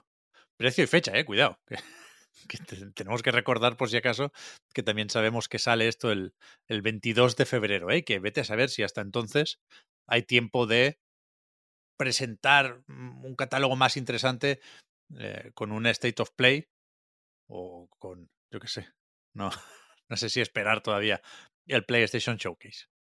Pues si os parece, para coger aire antes de ir con, con los juegos y ya veremos si volver a, enfadarnos o no. Yo creo que no.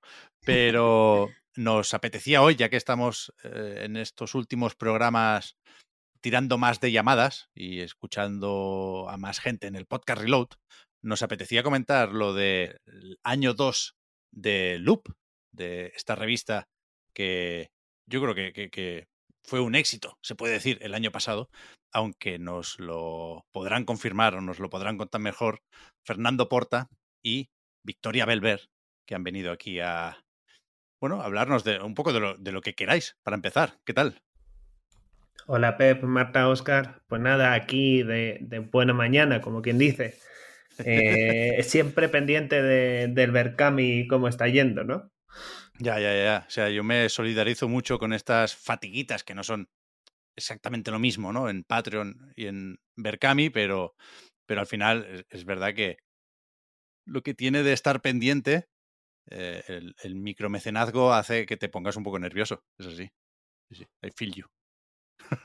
De todos modos, eh, creo que se puede decir eh, abiertamente que eh, pues este, estos primeros días de, de, este segundo año de Loop eh, han ido bastante bien. O sea, yo no? eh, he visto que, que muchas mucha de las personas que ya apoyamos el primer número hemos vuelto y que en general, pues la, la, apertura o el inicio de, de esta fase de recaudación es bastante exitosa. No sé cómo lo veis vosotros. Sí, sí, sí, a ver, este primer día la verdad que ha ido muy bien y estamos contentos con el resultado, también teniendo en cuenta que los porcentajes, creo que ayer acabamos en un 33%, uh -huh. eh, sabiendo que pedimos más dinero también que el primer año, teniendo en cuenta todo el tema de la subida del papel, ¿no? Es decir, bueno, en ese sentido creo que nos podemos dar por satisfechos. Al final, lo importante sobre todo es que haya como este flujo constante, ¿no? De, de mecenas durante todo el mes para poder llegar a la, a la meta como tal. Pero tenéis buenas, entiendo, previsiones, ¿no? Según vuestra, vuestra experiencia el año pasado. A ver. a ver. así comparando, pues ayer lo veíamos Fer y yo, ¿verdad? Que la estadística más o menos nos salía parecida, lo cual es positivo. Uh -huh. Sí, y al final eh, lo que hablábamos con Johnny, que Johnny Pratt, que también está con nosotros en Loop y ya tuvo un crowdfunding con The Fall of Lazarus. Uh -huh. eh, hay un como ABC de los crowdfundings que dice si superas el 30% de la financiación el primer día, la campaña va a salir. Lo que pasa es uh -huh. que siempre vas a sufrir, por supuesto. Todos querríamos que la campaña se financiara en dos horas. Eh, anteayer creo que estaba viendo a otros chicos que habían sacado eh, una campaña en Berkami y lo habían sacado en dos horas, creo recordar, y yo qué envidia, de verdad. Ojalá nosotros. Pero como para la gente que no conoce Loop y que seguramente tendrá por aquí algún enlace para clicar y, ponerse al día eh, más y mejor, ¿eh? pero en, un par de frases, o tres o cuatro, ¿cómo definiríais el proyecto?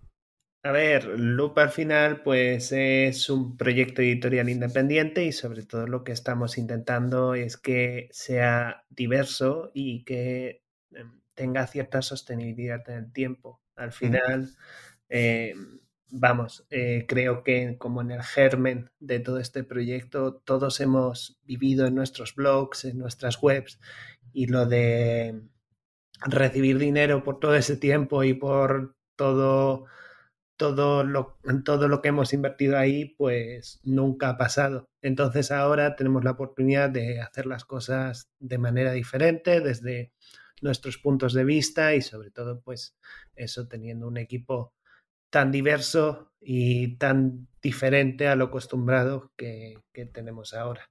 Uh -huh. Entiendo que, después del, primer Berkami, que entiendo que la gente pues de primeras puede estar más a tope con un nuevo proyecto, eh, cabe la posibilidad de que en el segundo lo dejen un poquito más pasar, pero como decís, pues habéis mantenido muy bien el ritmo. Eh, más allá de, evidentemente, lo bien, eh, lo buena que es la revista en sí misma, ¿no? la calidad de las publicaciones, ¿qué creéis que habéis hecho bien para, para seguir manteniendo este nivel? A ver, en ese sentido, lo que comentábamos antes, ¿no? Intentar aportar algo diferente con todo el tema de las temáticas propias en cada número. En este caso, otra vez, el, primer número fue el tema de amor y sexo y el segundo fue eh, algo más común, aunque con nuestro propio giro, como sería lo de terror y sobrenatural. Pero otra vez en el número 3 mm, volvemos con dinero que vuelve a ser una mecan eh, perdón, una temática un, un poquito más peculiar, ¿no? que creo que también sirve para darle ese giro de interés y que la gente que no conocía el proyecto quizá lo pueda ver en redes sociales y se pueda interesar, o por ejemplo estos días que estuvimos también como vosotros en, en Indie That Day, y, ver también un poco el, feedback de la gente, la gente se interesa mucho también por este tipo de, temáticas un poco diferentes, el diálogo entre diferentes disciplinas, ¿no? Yo creo que esto también ha aportado algo positivo a todo Loop. Aquí eh, parte del equipo que, conformáis eh, Loop venís, venís de trabajar juntos en, Game Report. De hecho, la, editorial, si no me equivoco, sigue siendo editorial Game Report. Y una cosa que me llama la, atención, volviendo a, las revistas eh, anteriores, antes de la existencia de Loop, es que se ve una progresión, eh, podríamos llamarlo, pero siempre sobre las mismas ideas. Es decir, siempre habéis tenido claro que eh, pues el acercamiento que ibais a hacer vosotros al videojuego no pasaba tanto por la actualidad, sino por estos temas que comentaba ahora Victoria, pero eh, del salto de, Game Report a Loop, pues eh, se, ha, se, ha, cambiado la forma en la que se aborda los temas, ahora se hacen más extensamente, también por acercaros un poco más a los creadores de videojuegos. ¿Cuál es la progresión que vamos a encontrar en este año 2 de Loop? Al final, en este año 2 de Loop, lo que estamos intentando es seguir manteniendo el carácter eh, que creo que nos ha dado el tema de alejarnos de la actualidad y centrarnos en esos monográficos temáticos y en esa forma un poco de entender el videojuego. Pero también queremos irnos más a pie de calle, irnos más hacia reportaje. Ya lo estuvimos haciendo con los Vertical Slice, que, que, ahí Johnny pues se fue a eh, al a la casa de Constructeam, se durmió toda la mañana del sábado en el sofá y, bueno, todo bien, pero y, ahí explorando como la experiencia y después se fue también a Mango Protocol. En este Loop 03, lo que vamos a lo que yo voy a hacer es eh, hacer un reportaje sobre financiación de videojuegos en España, que al final es una cosa como muy que pasa entre bambalinas, que, que, como que la gente no sabe muy bien. De repente tú le das al botón de hacer el videojuego y sale el videojuego hecho solo. Eh, entonces queremos hablar con diferentes estudios, tenemos a Fictiorama, tenemos a The Construct Team, tenemos a Baroque Decay, tenemos a los de Beautiful Glitch, a los de Monster Pro tenemos como nueve estudios con los que queremos discutir un poco cuáles son las dificultades, cuáles son los problemas, cómo, cómo es eso de, de coger el dinero y ponerse a hacer un videojuego durante tres años y cuáles son los desafíos a los que se enfrentan, ¿no? Entonces ese periodismo quizás más de investigación a pie de calle es un foco que queremos mejorar en este segundo año. También lo que hemos intentado es un poco expandir el equipo, tener nuevas voces, nuevos estilos, eh, tenemos también nuevos ilustradores y después también va a haber otro diseñador ayudando a Ezek, que pobrecillo, que se lleva todo el trabajo, es increíble lo bueno que es y todo lo que se lleva. Y, y, bueno, al final queremos hacer un producto mejor. En el año 1 pues no sabíamos que nos íbamos a enfrentar, pero ahora en el año 2 pues ya estamos un poco más pertrechados por lo menos no vamos como un personaje de RPG al principio, ¿no? en gallumbos. En, en Berkami está, como no podía ser de otra forma, ¿eh? bien detallado en qué se va a invertir el dinero, de dónde salen esos 26.000 euros que son el objetivo, que es un poco más o bastante más, podría llegar a decirse, ¿eh? que, en el año 1, pero sabemos que, que, está la cosa más mala que, que hace un tiempo. Y, y sobre eso a mí lo que me interesa, y de nuevo, ¿eh? partiendo de la base de que esto no es exactamente lo mismo que un Patreon, pero, pero sí que al final es buscar formas alternativas de financiación también nosotros. Eh, a, mí me gusta, y, perdonad y corregidme si lo interpreto mal, ¿eh? pero a mí me gusta esto de, de no fliparse. Quiero decir, el proyecto es concreto en tanto que se traduce o se materializa en dos revistas, son lanzamientos semestrales que, que tienen el alcance y, el número de artículos que tienen y, hay, hay, poco margen para fliparse. Es decir, eh, no, sé si lo habéis pensado esto, ¿eh? como en las campañas de Kickstarter que piden, pues yo qué sé, 30.000 euros y tienen DLCs previstos si llegan a los 2 millones.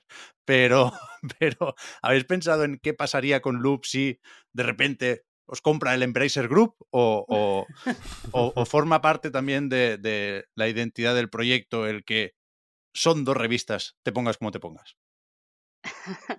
A ver, eh, aquí faltaría ¿no? recibir la oferta del Embracer Group y nosotros ya pensar qué, hacemos, ¿no? Pero a priori eh, lo que nos habíamos propuesto, que luego ya pues el tiempo dirá o cómo cambia el mundo a saber, ¿no? Porque el año pasado estábamos eh, bien felices con nuestras previsiones y cuando empezó todo el tema de la guerra de Ucrania y subieron los precios del papel, nuestras previsiones se fueron a tomar viento, ¿no? Y hemos tenido que gastar más dinero del que, del que presuponíamos en la campaña, ¿no? Entonces, claro, mm, a priori nuestra idea es seguir con el mismo proyecto. Teníamos algunas cositas pensadas, pero de momento ya tenemos mucho trabajo entre las manos. Entonces, bueno, si, si llegásemos a mega superar eh, el objetivo del, del Erkami, quién sabe, pero a priori la única meta o propuesta que tenemos simplemente es aumentar las contribuciones que, reciben tanto los redactores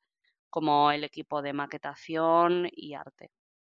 Me gusta mucho eh, que hayamos entrado en ese tema de lo que pasa detrás de, la revista, porque precisamente ayer estaba escuchando la, la pildorita que grabó Fer con, con Víctor pues a raíz del primer año de, Loop y la verdad es que me da la sensación que siempre habéis querido ser bastante transparentes con pues lo que pagáis a la gente que escribe el Loop, eh, cuánto cobra la gente que, maqueta, cuánto cobra la gente que eh, hace las ilustraciones y tal, eh, como queréis que ser un proyecto en ese sentido abierto.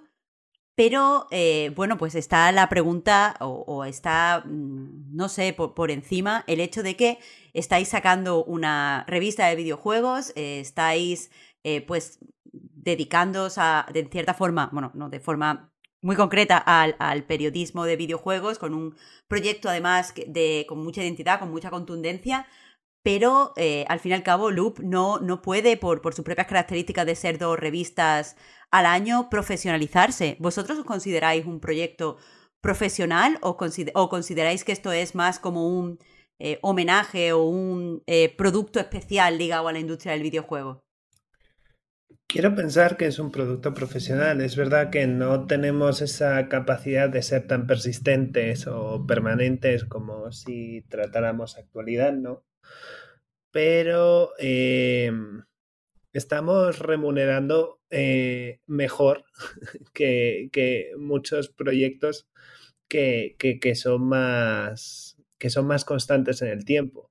Y después también estamos consiguiendo las calidades y la forma y el contenido, eh, no sé si muy cercano a lo profesional, pero estamos ahí, ahí. Mi, pregunta, que quede claro que no era por en cuanto a, calidad, eh, sino era más eh, por el hecho de que pues, la profesionalización tiene un componente de, mm, de repetición, de subsistencia. Efectivamente, al final es el foco de este proyecto. O sea, está muy bien ser un producto one shot, eh, brillante y tal. Un poco lo que le pasa a Profound Waste of Time, que al final saca un producto brillante cada dos, tres años, que está bien, pero eh, es, es, decir, em, eh, efectivamente para profesionalizar hay que ser constante, para profesionalizar hay que tener un proyecto sostenible y esto no intenta ser un homenaje, esto lo que intenta es un poco aportar ese granito de arena para decir, oye, más allá de que saques este producto, este, esta revista, eh, queremos poner el foco en que eh, las cosas en periodismo de videojuegos se pueden hacer de forma completamente diferente.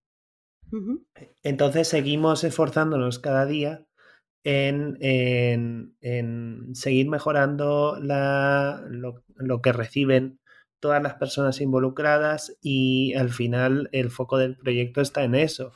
Vamos a sacar el mejor, la mejor revista posible, pero ahora bien, no a toda costa. Y, esta... Eh, perdona, Fer, eh, Dale, dale. Eh, no, te iba a preguntar si, esta transparencia con el, con el dinero, con este objetivo de, de, poder crear un entorno sostenible para todo el mundo, también viene del mismo sitio que mm, la idea de la tercera loop, centrada en la economía principalmente. Mm, también, o sea, al final lo que queríamos hacer era como un tema diferente, ya lo intentamos con Amor y Sexo, también para poner esa, esa idea fundacional del proyecto de, de ser un proyecto diverso, que no sean los mismos perfiles y que todo esto se, se abra a más gente y, y, aporten sus puntos de vista, pues dinero también va un poco por, por ese punto, por decir, vamos a ser más transparentes, vamos a, dejar de hablar del dinero como si fuera una cosa oscura y que no utilicemos todos en nuestro día a día y, vamos a intentar ponerla sobre la mesa y, abrir un debate, porque al final el, el, gran problema también con la inmediatez de Internet, lo rápido que va todo, es que al, al final el debate como que, como que cae al vacío. O sea, de repente tú lanzas un artículo que esperas eh, que esperas que, incentive un poco, eh, que se comparta en redes sociales, que se hable de él y tal, y de repente lo único que escuchas es cómo va cayendo por el aire y poco más. Entonces, queremos algo como permanente, algo que, sea capaz de, conducir esa conversación y, vaya más allá. Muy bien, pues antes de despedirnos y pensando un poco en el aterrizaje en el siguiente bloque. ¿Habéis jugado Bayonetta 3? Yo voy asaltando a personas por la calle y les pregunto si han jugado Bayonetta. Esa, esa es la auténtica experiencia Reload, lo tenéis que saber. He, tenido dos horas solo para jugarlo y me estaba encantando, pero solo he tenido dos horas. Joder, pues si te han gustado las dos primeras, prepárate, ¿eh? Sí, sí, no, no, no. Tengo, tengo unas ganas de, de pillar consola. Bien, bien, bien, bien. Yo todavía no pero, pero porque tú odias la Switch, Victoria. A ver, sí, pero yo qué sé. Eh, el por bayoneta podría hacer una excepción. Bien, bien. Te, has ganado, Pep.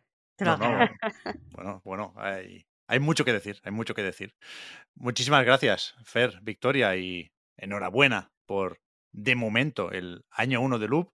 Supongo que se puede decir que también enhorabuena por el segundo año, pero sobre todo ánimo y suerte con, lo que viene, con estos 39 días que faltan para ver si sale el proyecto adelante en, en Berkami, a ver si se alcanza y se supera el objetivo de financiación y luego esto hay que hacerlo, claro.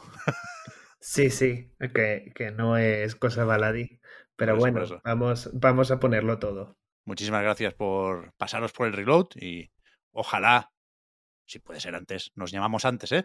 Pero contamos con otra de estas para el año 3. Esperemos que sí, muchísimas gracias. tengo una obsesión con las secuelas también, ¿eh? Esto viene. ya entonces hablamos de Bayonetta 4.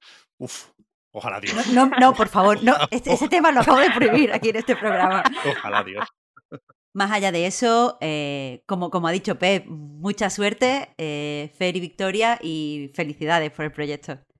Muchas gracias. Muchísimas gracias. Mucha suerte. Nos vemos pronto. Hasta la próxima. chao. chao.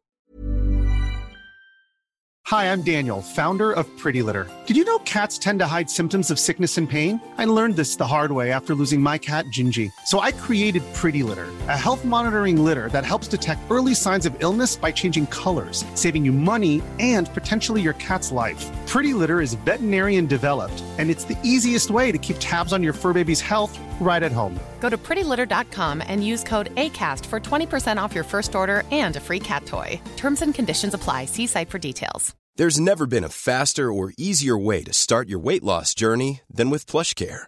PlushCare accepts most insurance plans and gives you online access to board-certified physicians who can prescribe FDA-approved weight loss medications like Wigovi and Zepbound for those who qualify. Take charge of your health and speak with a board-certified physician about a weight loss plan that's right for you. Get started today at plushcare.com slash weight loss. That's plushcare.com slash weight loss. plushcare.com slash weight loss.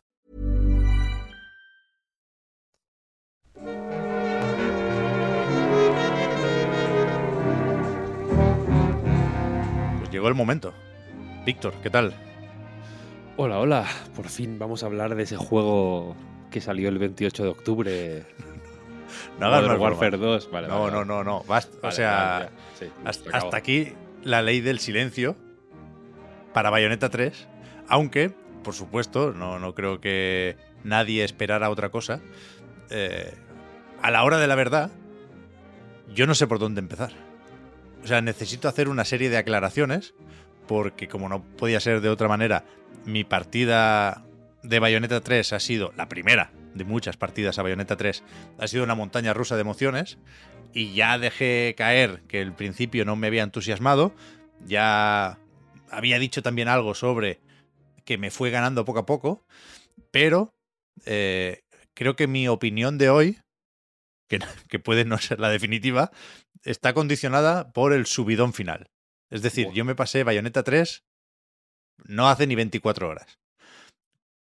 Y lo que me apetece destacar ahora es que mereció la pena. Sobre todo, entre otras cosas, hay, hay más que comentar muy positivo, ¿eh?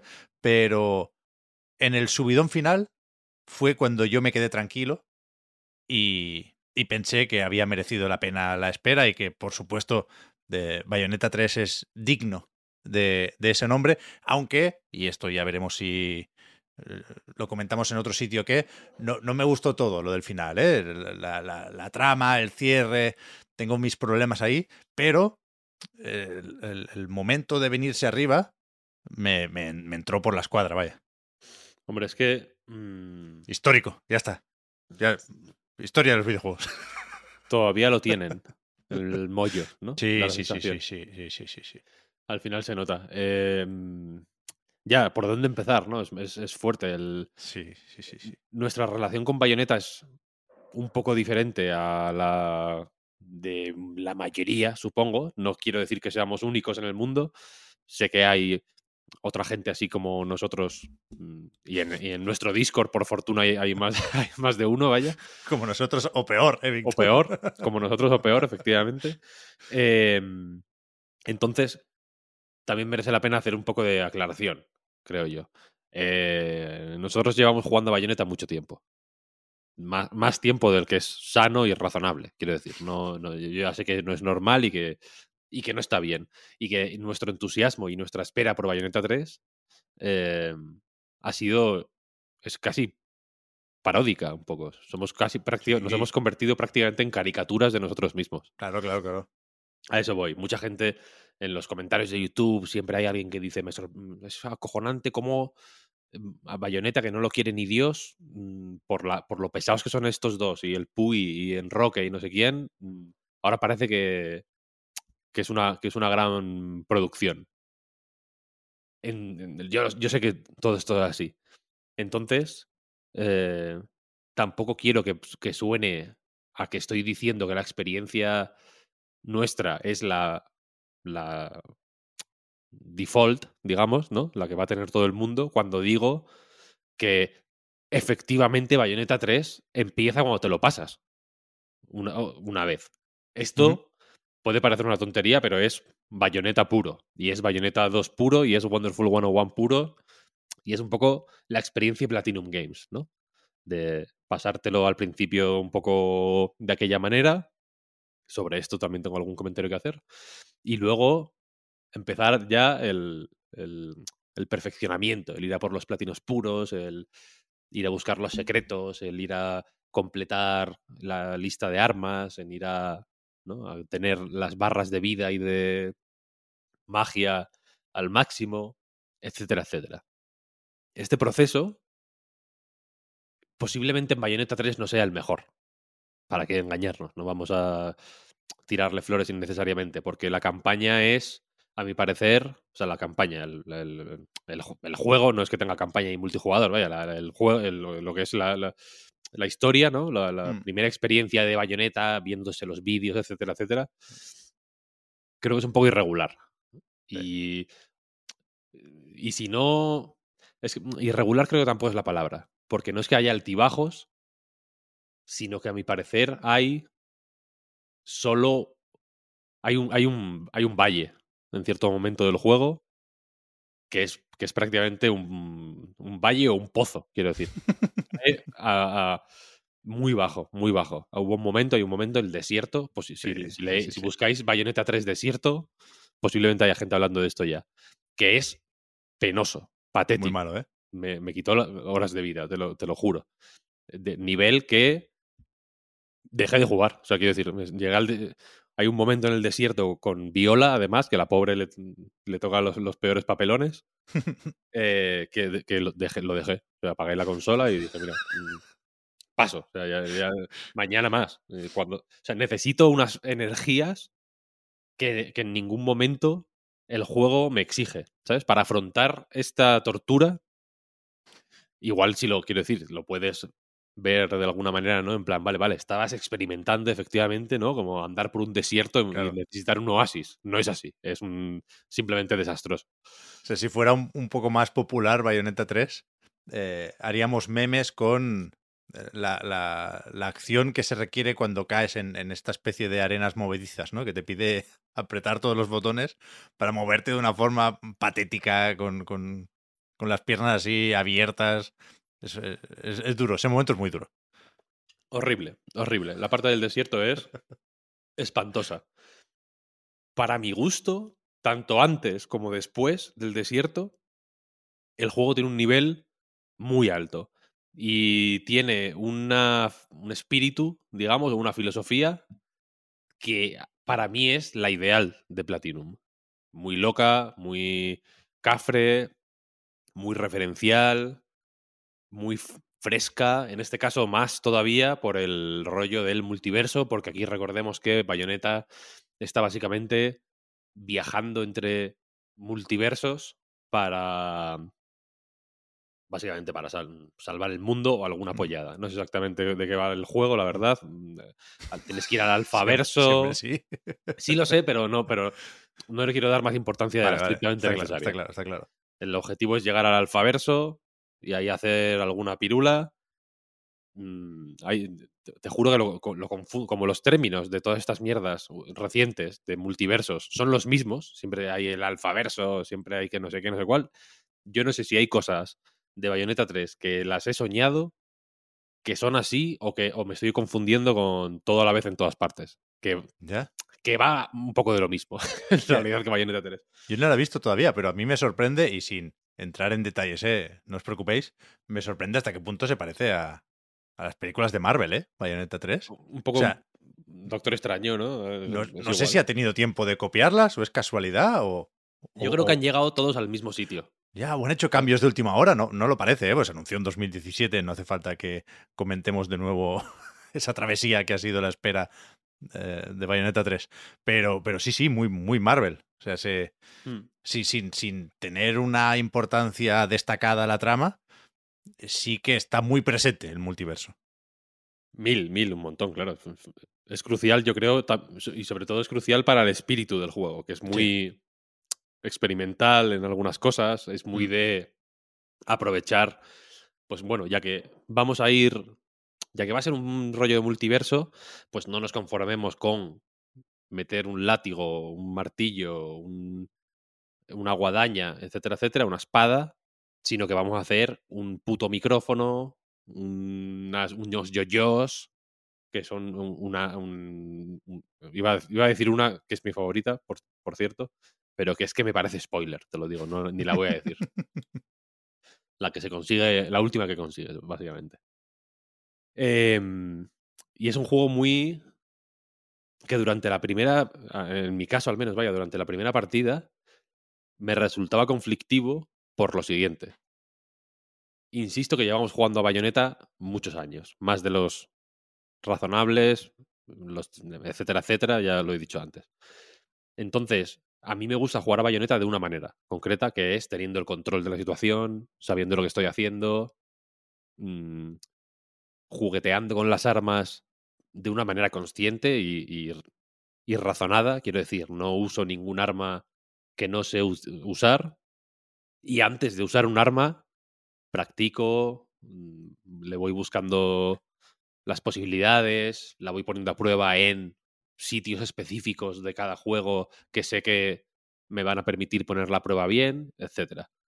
Claro, en, en la, en la primera partida no se puede hacer eso. En la primera Claro. partida tú vas para adelante y, y no sabes lo que te va a venir, no sabes cómo experimentar y en mi caso ni siquiera quería experimentar o practicar, quería acabar el juego, quería llegar al final, poder lo antes posible elegir capítulo, elegir mm, punto de inicio en cada capítulo y ya digamos empezar a exprimir, ¿no? Quería tener todo delante para, yo, para ir ya eligiendo qué exprimía en cada momento y cómo lo exprimía. Entonces esto hace que la primera ve- vuelta, por ejemplo, mucha parte del juego la hiciera con las pistolas del 1, ni siquiera las del 3, ¿eh? con las del 1, porque tenían la pantera, simplemente.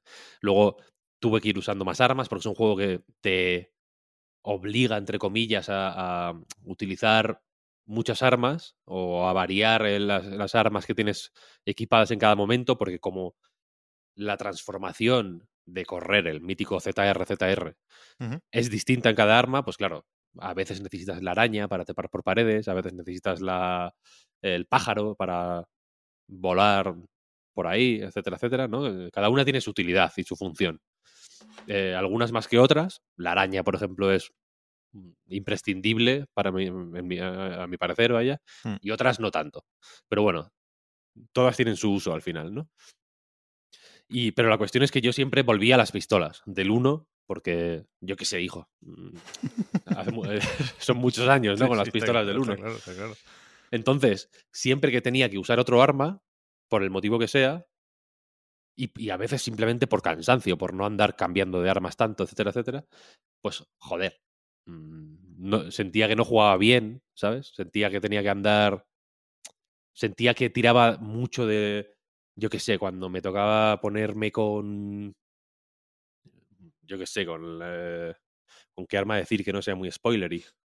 Con El, el tren, martillo sé. este, bueno, sí. La segunda que te dan, que, que hemos visto en muchos vídeos, es esta especie de martillo que también sirve El martillo, no lo he usado Como- ni una vez. Lo como usé- cañón, pero básicamente usé un dos- martillo, sí.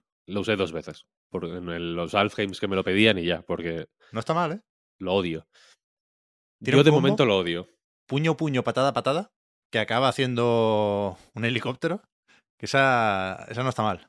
Habrá que probarlo, pues es muy lenta. Yo soy más Sí, de sí, ar- sí. yo soy más de armas rápidas. La cosa es que cuando usaba armas que no conozco bien, la- el problema era básicamente que acababa encontrando un combo que me iba más o menos bien y repitiéndolo todo el rato por no ponerme a probar en, Claro. en- en una situación que es como, joder, quiero avanzar, no quiero que me maten, no quiero que me peguen siquiera, mm, pues tengo que jugar mal al final, que es pues repetir mucho lo mismo y un poco tirar de lo, de lo más normal que encuentras a falta de pues mm, saber cómo jugar con cada arma, que es un proceso que para mí me- es divertido en sí mismo y, y tiene sus recompensas que son muy aprovechables, si me preguntas a mí. Entonces, claro, la primera partida entre pitos y flautas, pues no entre que estás todo el rato cambiando de escenario, que de pronto te ponen las pantallas de Jan, luego las de Viola. Hay veces, hay una vez muy jodida que desbloqueas dos armas, no una, ¿eh? Dos al final de un capítulo, que es como sueles desbloquear las armas. No es mi forma favorita, sinceramente, pero bueno, no pasa nada, es lo que hay. Eh, desbloqueas dos putas armas. Evidentemente lo que quieres hacer en ese momento es probarlas, a ver cómo, a ver cómo van. Y te sale un capítulo de Viola. Como me cago en tus muertos, tío. ¿De qué vas? ¿De qué vas? Por favor. Es un juego un poco troll. Luego, si quieres, mm, comentamos alguna troleada más. Pero la cuestión es que hasta que no terminé el juego entero y no tenía ya, ya las riendas yo, en ese momento el juego tiene, lleva las riendas. Él te lleva por donde quiere. Pues. Mm, oye, ¿terminaste esto? Pues venga, para el desierto. No. Bueno, terminaste el desierto de lujo. Para París, que, que remontamos, que remontamos. Venga, vamos para vamos para allá. Todo bien. No, eh, guay, es una experiencia que hay que pasar, pero luego ya coges tú las riendas y ahí yo creo que el juego crece de una manera formidable, fantástica. Ya, yo tengo que, que ponerme cómodo en, en, ese punto que, al, que acabo de llegar. ¿eh? Ni siquiera he probado, Víctor, la, las últimas armas que te dan, que mencionabas hace un momento. Pero, pero es verdad que la primera partida es, es conflictiva. Y hablo de un conflicto interno, ¿eh? porque os podéis imaginar eh, lo de empezar a valorar Bayonetta 3 no es como empezar a valorar muchos otros juegos, en tanto que eh, hay, muchos pensamientos simultáneos durante las primeras horas y, y, uno quiere intentar decidir muy pronto si han cambiado Bayonetta en exceso, porque hay que juzgar y valorar esas invocaciones. Creo que no llegan a ser nunca un problema en Bayonetta 3, ¿eh? No, no, no, sé cuál es la opinión mayoritaria, pero todas las personas con las que yo he hablado de Bayonetta están a favor, digamos, de, de, poder invocar estos demonios y de que los combates tengan e, este punto más de Kaiju, de Godzilla y compañía. Y, y, a mí me parece bien. Yo creo que sería un error que Bayonetta 3 fuera más de lo mismo. Y si la forma que han encontrado de diferenciarlo claramente, de no de que no se confundan pantallazos, es esta, me, me, parece bien. Creo que están mejor integrados de lo que llegamos a pensar. Ya lo comentamos en el avance, habíamos descartado ya esas dudas, pero, pero, es, pero es imposible no, no valorar absolutamente todo, no sobreanalizar las primeras horas de partida, ¿no? Y, y yo sí llegué a pensar que, que me habían cambiado Bayonetta por otras cosas. Porque en su momento comentamos mucho el inicio de Bayonetta 2 y cómo era una transición súper suave, a pesar de que, cuidado, ¿eh? habían pasado ya cinco años, creo recordar, desde el lanzamiento de, del primer Bayonetta. Ahora han pasado ocho. Ahora es verdad que eh, hay más tiempo, que Switch es una consola que no es lo mismo que Wii U y, y, a lo mejor hay que hacer más presentaciones y hay que empezar con más calma, ¿no? Con, con, con, la primera marcha, no con la, con la cuarta o la quinta directamente. Y, eso a, mí se me hizo extraño porque faltan, faltan herramientas en el sistema de combate que te las van explicando y te las van dando durante esas primeras horas, pero de entrada, hostia, ¿dónde están los ataques de tortura, no? Que eh, no me rayéis, no, no, no juguéis con esto, ¿eh? que, que es muy serio. Y, y esas dudas me, me, impedían avanzar como, como debiera, porque efectivamente en la primera partida hay que intentar no mirar hacia atrás, porque es mejor jugarlo todo cuando ya sabes qué herramientas tendrás a lo largo de todo el juego, pero al mismo tiempo me, me, resulta difícil, la verdad, Víctor, conformarme con una medalla de bronce o de plata incluso. Entonces reiniciaba mucho. Y, y, me topaba con otro problema de bayoneta de toda la puta vida, que un día me lo van a tener que explicar desde Platinum Games, que es que no puedes reiniciar un combate. Y los puntos de control los coloca donde le sale de los cojones. Sea, tú, si, si tienes una mala puntuación, nunca tienes del todo claro cuánto trozo vas a tener que repetir para mejorar esa medalla, ¿sabes? Y es verdad que después, con, con lo de poder seleccionar varios puntos eh, donde empezar un capítulo, eso mejora. Pero no, pero no se puede re reiniciar un combate. Sí se puede hacer durante los desafíos. Con lo cual, tenemos pruebas de, de que es, es, maravilloso poder reiniciar rápido. Pero en la mayor parte del juego no se puede. Y a mí esto me, me molesta. Bueno, yo qué sé. Entonces, tuve que hacer un, un, esfuerzo y mientras tanto no paraba de comerme la cabeza de, hostia, ¿qué habéis hecho aquí? No sé qué, ¿dónde está, dónde está mi bayoneta? Y, y a medida que, que, que, nos íbamos poniendo de acuerdo, que, que, yo jugaba como me tocaba jugar en ese momento y el juego me iba enseñando eh, o iba poniendo todas las cartas encima de la mesa, pues entonces ya eh, em, empezó a fluir la partida y tuve muy muy claro que, por supuesto, esto es bayoneta con sus peros. O sea, a mí controlar a la bruja de Umbra, no sé, es de lo más placentero que, que, que he experimentado nunca con un videojuego. Hay una conexión, ya la he descrito muchas veces, casi mística. O sea, lo guay de Bayonetta es cuando empiezas a esquivar sin pensar.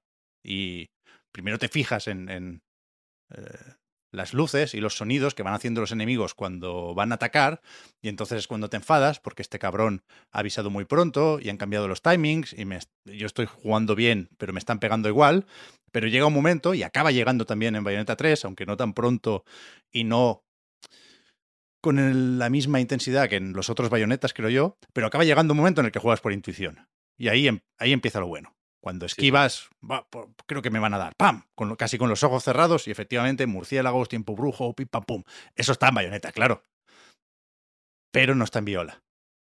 Y se me hace muy difícil justificar, tanto por trama como por diseño, la presencia de viola en este juego. Creo que corta el rollo totalmente. Creo que la obsesión de siempre de los japoneses de llegar a un nuevo público no va a funcionar. No me parece un, personaje hecho para gustar en absoluto, Viola. Y, y es peor que Bayonetta en todo y siempre. También se va condicionando esta afirmación. Es decir, hay una serie de accesorios, algo también de toda la vida en Bayonetta, que puedes aplicar a Bayonetta y a Viola y eso cambia su forma de jugar. Y sin entrar en detalles, para que podáis descubrirlo por vosotros mismos y os hagáis esas estrategias sin condicionantes, yo creo que, que mejoran el combate de Viola porque lo hacen más bayoneta. Pero eh, no dejan de ser momentos desaprovechados, en tanto que habrían sido mejores con bayoneta. Sí. Mmm... Yo creo que al final, a la larga, nos pesará más bayoneta que viola. Pero es difícil no ponerle. Es difícil no ponerle peros a viola o aceptarla de manera incondicional. Pero también creo que hay que no centrarse más de la cuenta. Ya, o sea, no es 50-50, ¿eh? la protagonista es bayoneta, que nadie claro. os engañe. Y no es, y no es 60-40 ni 70-30, si me, ¿sabes? O sea, hay un... El porcentaje de viola tiene mucha presencia porque es un... Es que no, no quiero llamarlo ni, ni, ni, ni, bajón. Habrá quien le guste más viola, yo que sé, algún loco he visto en Reddit que dice las partes de viola son mejores. Entonces es simplemente un cambio de... No sé cómo decirlo. Un cambio de ritmo, un cambio de pesos, un cambio de tono un cambio de finura también, sinceramente, porque lo de poner el. Lo de poner el parry en el mismo botón que el dash este demencial. Es, es un poco de locos. Porque, es, porque es un parry. Es un parry muy distinto al de bayoneta normal, que es pulsando hacia adelante en el momento en el que. Mm. En el que te van a, vas a recibir el ataque. Sino que es más Sekiro, por así decirlo, ¿no? Eh, con la katana, clac, mete como eh, esquiva, o sea, digamos que bloquea el ataque, entonces hay que darle al, al R. Pa. Ya le gustaría ser Sekiro, ¿eh? Pero O desde, sea, no, no, desde el cariño, pero se entiende totalmente. Le faltan colacaos. Mm, no hay- en la fábrica de colacao no hay suficiente colacao para los que tendría que tomar viola, vaya. Eh, pero claro, es un parry que mm, de alguna manera te llama a spamear un poco el R. O a darle. Igual no. Si le, si le das 10 veces seguidas, pues igual es culpa tuya, pero un par hay que darle muchas veces. Mm, o te anima a eso. Mm. Yo he pensado que igual esta, esta inconveniencia, la cosa es que luego, si le das dos veces a R, haces un dash hacia adelante. eh, con Mm. bayoneta también. Como Sí. que con bayoneta te transformas en, la- en lo que seas, en lo que tengas, según el arma que tengas, en una cosa o en otra en cada momento y básicamente te impulsas hacia adelante, que va fenomenal para conseguir los cuervos, por ejemplo. Sí. Y, y con Viola pasa lo mismo. Y mm, yo he llegado a pensar que igual es una manera de mm, sugerirte que el parry se hace dándole a R una vez, que no, que no hay que spamear. Pero me parece una, una mierda más para un personaje que, que no te lo pone fácil, desde luego, en ningún momento. No, no. Va mejorando, efectivamente, lo que dices de equiparle con según qué cosas. Alguna pista hemos dado ya, sin Sí, querer, de sí. hecho. Pero se, se le, se le puede, se, se puede apañar un poquito. Lo, lo cierto es que los capítulos de Viola o las partes en las que aparece Viola, que no son muchas, ya digo, son un poco bajona, pero se, se acaban haciendo más digeribles. Sobre todo cuando te das cuenta, ya digo, de que no tienen para nada la misma presencia que las de Bayonetta, ni, la, ni, ni ocupan tanto espacio. ¿Sabes? Ni, ni, ni en el juego, porque el porcentaje, ya digo, no, lo- es, es relativamente bajo, ni mental, porque no. O sea, yo creo que sería mucho peor si de pronto tuviera, no, no te voy a decir 12 armas o 13, pero 3 echarle. ¿no? Y dijeras, hostia, tengo que aprender ahora tres movesets para esta pedorra que es que no quiero jugar con ella en realidad. Como solo tiene un arma y su forma de jugar es muy, muy diferente. Es un spin-off, digamos, de, de, de Bayonetta 3, dentro del propio Bayonetta 3, que bueno, incordia un poco, pero creo que no. O sea, yo de verdad creo que no, que no, que no ensucia, en realidad. Es simplemente pues, un, un incordio, ya digo. Hmm. O, un tro- o un troleo, si, te- si me preguntas a mí. No creo que sea troleo, ¿eh? Me gustaría pensar que sí, pero me, me cuesta mucho creerlo. Viendo todo lo que Mm. pasa en este juego. Yo lo veo un poco troll. A ver, a ver. También se pudo considerar en su momento troll Nero en Devil May Cry. Y, y míralo cómo ha acabado. Hmm, Bueno, pero fíjate que fíjate cómo creció Nero. ¿eh? Sí, por eso, por eso. Pero de momento es más V que Nero. Viola. Es más V que Nero, sí. Pero es menos irritante que V, si me preguntas a mí. Un poco menos. Bastante menos. Por lo menos tiene una- bastante menos. Por lo menos tiene una espadica y va pegando. Pero por, lo menos se puede, por lo menos se puede jugar con, con Viola. Yo, yo acabé usando bastante a Cheshire, ¿eh, Víctor? O sea, la mecánica de Viola ya la hemos comentado varias veces, ¿eh? Puede pegar con, con la espada, pero lo que hace con los demonios o con el demonio, porque tiene solo a su gatito, es lanzarlo para que ataque automáticamente a los enemigos, mientras Viola sin espada, porque la espada es lo que invoca al gato, eh, les vaya pegando cuatro collejas por detrás o no, porque si tú dejas que el gato vaya haciendo y mantienes un poco el combo tirando estos shurikens, esta especie de dardos, pues va sacando medallitas, ¿eh? Con eso. Yo algún combate me lo hice así de, de rastrero. Sí, sí, sí, total. Y tiene, yo qué sé, mm, ti- tiene sus técnicas, tiene sus técnicas. Mm, así, es que no sé, no sé cuánto de Endgame has visto hasta ahora. Poco, poco, poco. Yo vi los Poco, poco. créditos y, y me tuve que ir. Mira, yo por ejemplo, habría, le- por, por si tuviera alguna posibilidad de redención o, por, o simplemente por completismo, habría dado la opción, por ejemplo, de pasarse todo el juego como Viola. Sé que, sé que es una... lo- igual es una tontería decir que es una que no quiero jugar con ella y, y la- y ahora pedir que me den la posibilidad de jugar con ella todo el rato. Pero igual... Igual... mm, igual sería una manera de, de, de verle las posibilidades, ¿no? De jugando exacta, de, de jugando las mismas los mismos enfrentamientos, las mismas combinaciones de enemigos, etcétera, con Viola que con Bayonetta, ver que la distancia es menor de lo que parece, ¿sabes? Como Mm. están tan aisladas, dices, joder, está. No, no sé si esta, este capítulo es una mierda por Viola o porque, o porque es peor, simplemente, ¿sabes? Porque los enfrentamientos son peores. Pero lo puedes hacer con las pantallas rojas esta, Víctor. En cada Sí, capítulo sí. Hay, hay una especie de capítulo oculto que se desbloquea de una forma muy evidente, pero de nuevo vamos con cuidado, pero que, que eso, que que son, bueno, no voy a decir el número tampoco, pero por cada capítulo hay más uno. Y ese más uno no es una pantalla entera, pero sí hay muchos combates al final, cuando sumas todos esos más uno. Mm, Sí, sí. Por eso que yo ahí le he, he ido acer- acercando, ¿sabes? A No los sé dos si- personajes. No sé si lo he dicho, perdona, Víctor, pero en estos capítulos adicionales sí puedes elegir personaje. Eh, Por eso Claro. lo lo sacaba ahora. Ahí se, ven, se van viendo. mm, desde luego no es como en el, yo qué sé, en Bayonetta. No es como jugar con Bayonetta, con Jan o con Rose, por ejemplo, en los otros Bayonetta, que son que es más o menos el mismo personaje, sobre todo en el caso de Rose, pero con alteraciones en plan, te hacen el. haces el doble de daño, pero te hacen el doble de daño, ¿no? Es muy- Mm. mucho más simple. Aquí, pues hay mucha más diferencia. Y en esos momentos, es como, joder, vale, estos combates que con bayoneta son interesantes, emocionantes, mm, sorprendentes, con viola no son, no son en realidad mucho peores. ¿eh?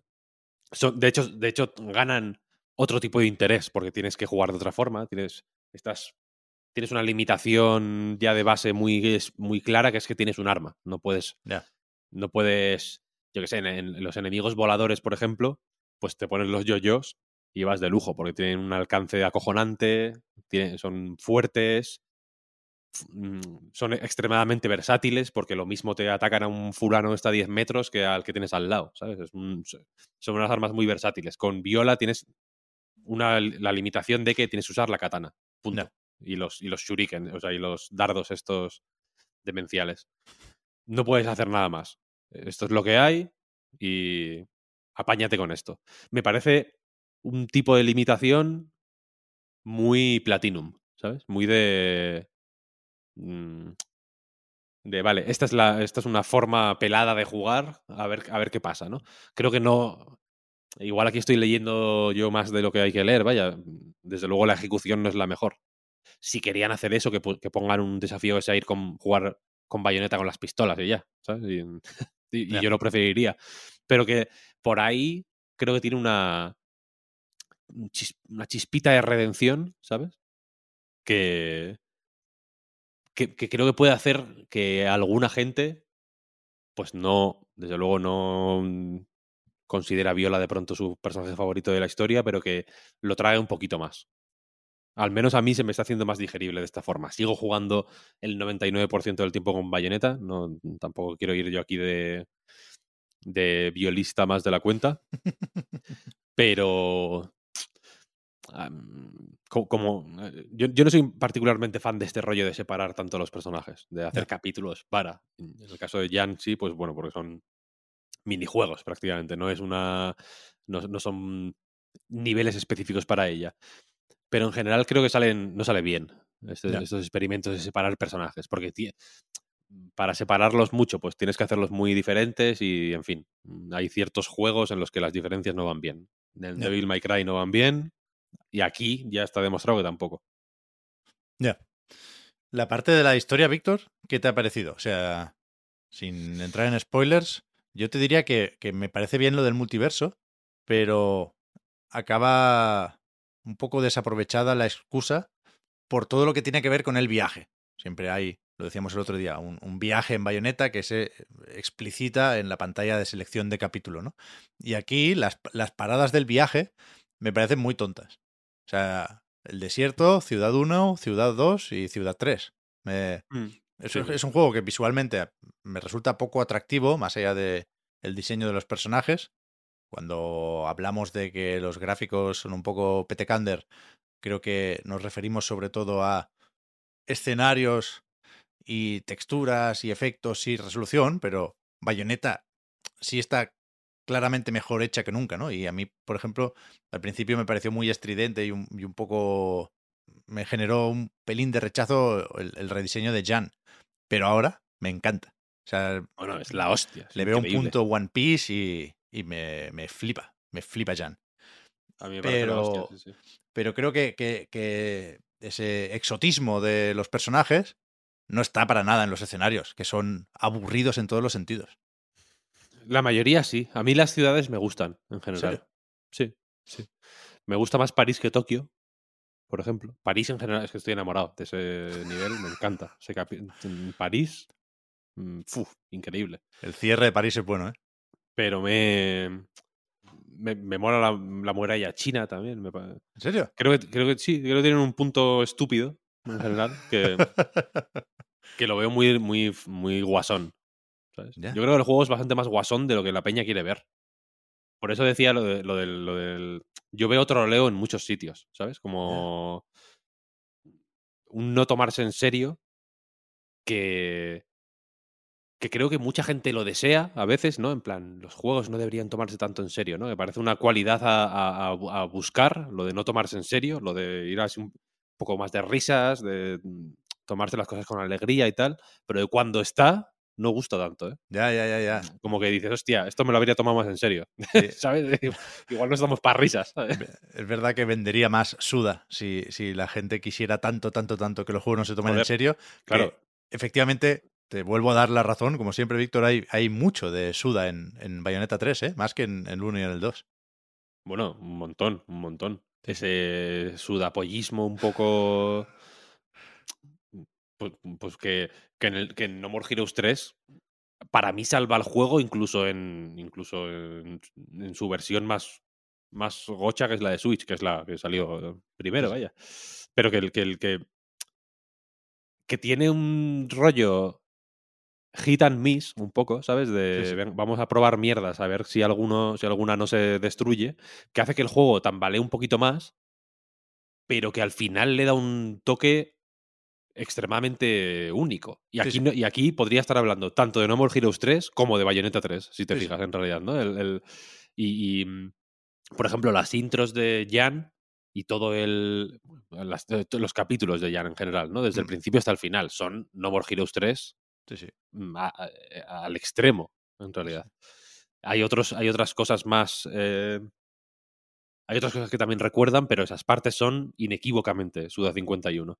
Sí, sí. Y, y yo que me alegro, ¿eh? en realidad. Y las, la- las cinemáticas, por ejemplo, a mí cuando más me gustan son cuando son más cercanas a Wonderful 101 o a, la chifla- a las chifladuras de Suda 51 de nuevo que a las partes más seriosas igual del 1, ¿sabes? O de los típicos momentos ahí como de... ¿no? Rememorar el pasado, que son como un poco... que tienen un, es- pues este rollo un poco o- hortera, mm, que, que al final también es parte de, de la personalidad de Bayonetta. Y los, incluso los niveles, mm, to- todas las partes que no son de moverse con bayoneta, los combates de monstruos gigantes, las partes de naves, de pronto, ahí que, que hay una guapísima. eh, para mí son sorprendentemente más cercanas a Wonderful 101 que a que a, que a Vanquish, ¿sabes? Sali- saliendo de un poco de la- de los del reino bayoneta, sí, ¿no? sí. Eh, ampliando la am- porque cada juego de Platinum tiene su cosa. O, se parecen más a Wonderful 101 que a Astral Chain. Claro, que puede ser otra, que puede ser otra comparación también que creo que no es estúpida, vaya. Al revés, al revés. O sea, eso voy a decir, a mí se me, se me está haciendo muy complejo el, el juego de referencias de Platinum Games, porque es eso, el, el universo de Platinum va, va creciendo y va siendo cada vez más variado, pero no, no puede vivir un juego de Platinum sin referencias a todos los demás. Entonces, eh, claro, cada vez pesa más ese equipaje y en Bayonetta 1 pues estaba el homenaje a Space Harrier y GG, a todos nos gustaba mucho y no, no tenía más, pero ahora se está haciendo todo mucho más complejo, porque aquí hay eh, homenajes a Dragon Ball, uno clarísimo, muy tonto, pero que me hizo muchísima gracia, a todos los Bayonetta, por supuesto, a algunos juegos de Nintendo también, a, es que no, Astral Chain, a Scalebound, y entonces, em, mi, mi pequeño problema, que entiendo que es solo mío porque estoy loco, es que hay tantos matices ya aquí. eh, eh, es, es. Va todo tan más allá del simple guiño que creo que hay referencias buenas y malas, o positivas y negativas. Entonces, cuando Bayonetta se sale mucho de Bayonetta, no siempre me gusta. Y a donde quiero llegar es a que, por ejemplo, no sé si gustándome lo de los demonios grandes, no sé si es una obligación para aprovechar trabajo hecho con Scalebound, ¿no? Que en alguna entrevista Camilla decía que le hizo el pitch a Nintendo justo después de que cancelaran Scalebound y que estará siempre agradecido a Nintendo por tal. Creo que hay una relación más o menos fácil de ver entre Bayonetta y Scalebound. Y después hay, hay una mecánica que es Astral Chain total, que no sé cuánta gente jugó y cuánta gente lo recuerda, pero lo de terminar el combo invocando al demonio, que sale un destello como una luz alargada en horizontal, que es exactamente igual que en Astral Chain, eso viene de ahí. Claramente, Entonces, además. eh, no sé. No sé si están reciclando más que homenajeando. Pero bueno, esto es un apunte sin trascendencia, ¿eh? No, no, no le bajo un punto la nota por esto. Pero me, me, me pareció que se quiere anotar tantos que no son suyos en algún momento. Hombre, a ver, son suyos porque son porque es Platinum Eh, al final. Ya, ya, el- el- ya. y Ba- Bayonetta como em, mascota de Platinum pr- prácticamente, ¿no? Como el Super Mario de Platinum. Fíjate que tener ese, ese, ese Super Mario, ¿no? Ese Super Mario barra Sonic, que sea Bayonetta, que, que potente, ¿no? Sí, sí, sí, cuidado. Eh, a mí no me parece mal. Mm, Wonderful 101 era un poco también eso, ¿sabes? En el sentido de que referenciaba mucho a, a otros juegos de Platinum, era muy... Pero eso era camilla, Platinum eso era personal e intransferible. Era de camilla, ya, ya, ya. Ese, ese es el Camilla verso, que no es exactamente igual que el Platinum verso. Muy parecido, ¿eh? Pero. Pero lo de Camilla, y, y- y esto seguramente lo digo totalmente condicionado, ¿eh? Lo de Camilla a mí me parece de autor, y esto no. Esto me parece artificial, porque da igual que sea Taura, que Miyata, que Saito, tienen que hacer las mismas bromas, que son las de Camilla, al final, ¿eh? Y lo veo un poco impostado esto. Yo creo que hay bromas suyas y que hay... mm, ¿Cómo decirlo? Yo creo que es más un grupete, eh, como en un podcast, ¿sabes? Que todos pueden al final más o menos tener bromas, mm, chistes privados, ¿sabes? Y bromas en común y, y in-jokes, que se dice en inglés. Pero cada uno tiene su personalidad, ¿sabes? Y yo aquí sí, a- aquí evidentemente veo un, una influencia o inclu- incluso una reverencia en cierto momento a, a- a cosas de camilla, lo del béisbol, por ejemplo, por no Mm. salirme del, del principio. En el principio de Bayonetta 1 hay referencias al béisbol, que le gusta por lo visto mucho a Camilla, y aquí también. Como en plan, maestro, que sepas que, que, que estamos enterados, ¿sabes? estamos al tanto. Eh, pero luego veo también un, rollo en las cinemáticas, por ejemplo, que no es tanto guiño, ¿sabes? O, automenaje, sino que es, bueno, mm, hay, hay, eh, es un estilo que, que es que, es que en Japón se estila mucho, hay un, un tipo de ficciones mm, japonesas, muy japonesas, que, que creo que a Camilla le gustan, o tiene pinta de que a Camilla le gustan, pero que también a otra gente de Platinum le gusta, claramente Sin duda. y que en otros juegos que no son de camilla, estrictamente, se ven también. Y aquí, pues están. Ahí el, hay gente del cine, de ese tipo de cine, de serie B o de serie Z japonés, que en, que en Occidente tanto nos impacta, ¿no? Como la película esta de la colegiala que se sube la falda y sale una metralleta del culo, por ejemplo. ese tipo de cine de derribo así un poco mm, eh, muy, muy pintoresco, muy de cuando tienen que parodiar en una película americana el cine japonés, salen este tipo de, de- de- de cosas, ¿no? Que, que están aquí metidos dirigiendo las cinemáticas, sin ir más lejos, vaya. Sí, sí. Entonces creo que más que... O sea, creo que tienes razón, ¿eh? en, cierto, en cierta medida, pero eh, yo opto por verlo más como, bueno, se han juntado gente con intereses similares y quizá el problema es nuestro, ¿eh? porque yo creo que Camilla no es nadie para la mayoría de la gente. Creo, Bueno, eso está- evidentemente, eso está claro, eso está claro. para ti y para mí sí. Mm, Yo a Camilla, fíjate que la, no- nos la ha liado casi, casi personalmente. Sí, sí, sí. O sea, quiero decir, eh, eh, en, en Resetera a Night Games y, y Hideki Camilla ranteando han estado en la misma en el mismo post. Sí, sí, quiero decir, sí. No, no, no, es, un- no, no nos pilla de lejos. Y aún así, joder. mm, Cuando la última vez que jugué, eh, jugué hace poco en el PC a Wonderful 101, no sé por qué, lo, lo encontré instalado. Lo tengo instalado. eh, Yo tengo dos tipos de juego. Uno es juego de disco duro externo y otro es de juego de juego de SSD, ¿sabes? Para que para que si me voy de casa y no tengo y no me llevo el disco duro externo, haya juegos que están ahí. ¿no? Nuclear Throne es uno de ellos, por ejemplo. Muy conveniente. 100 meguitas. Hombre, Mm, A nadie le amarga un dulce, ¿no? no Es- gasta es- batería, es- prácticamente. es casi gratis. Sí, sí, es, es casi gratis. Y otro es Wonderful 101 y lo tenía ahí y me, y me puse a jugar y jugándolo pensaba, joder, puto camilla, ¿eh?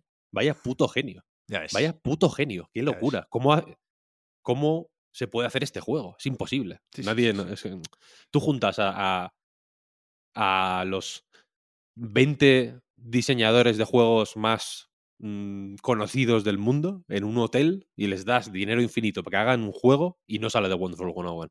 No, mm, simplemente, no, no. e- Es muy difícil llegar ahí. Hay una parte. Y, y no, no, no es una cuestión de talento o de capacidad técnica, sino que hay una parte de transmitir tu persona a un juego Ya ves. que, que es como enseñar a una IA a hablar con tu voz, ¿sabes? Tienes que simplemente que cebar el sistema de, de- de- con datos sobre ti, ¿sabes? Y The Wonderful 101 es una enciclopedia de camilla, es increíble.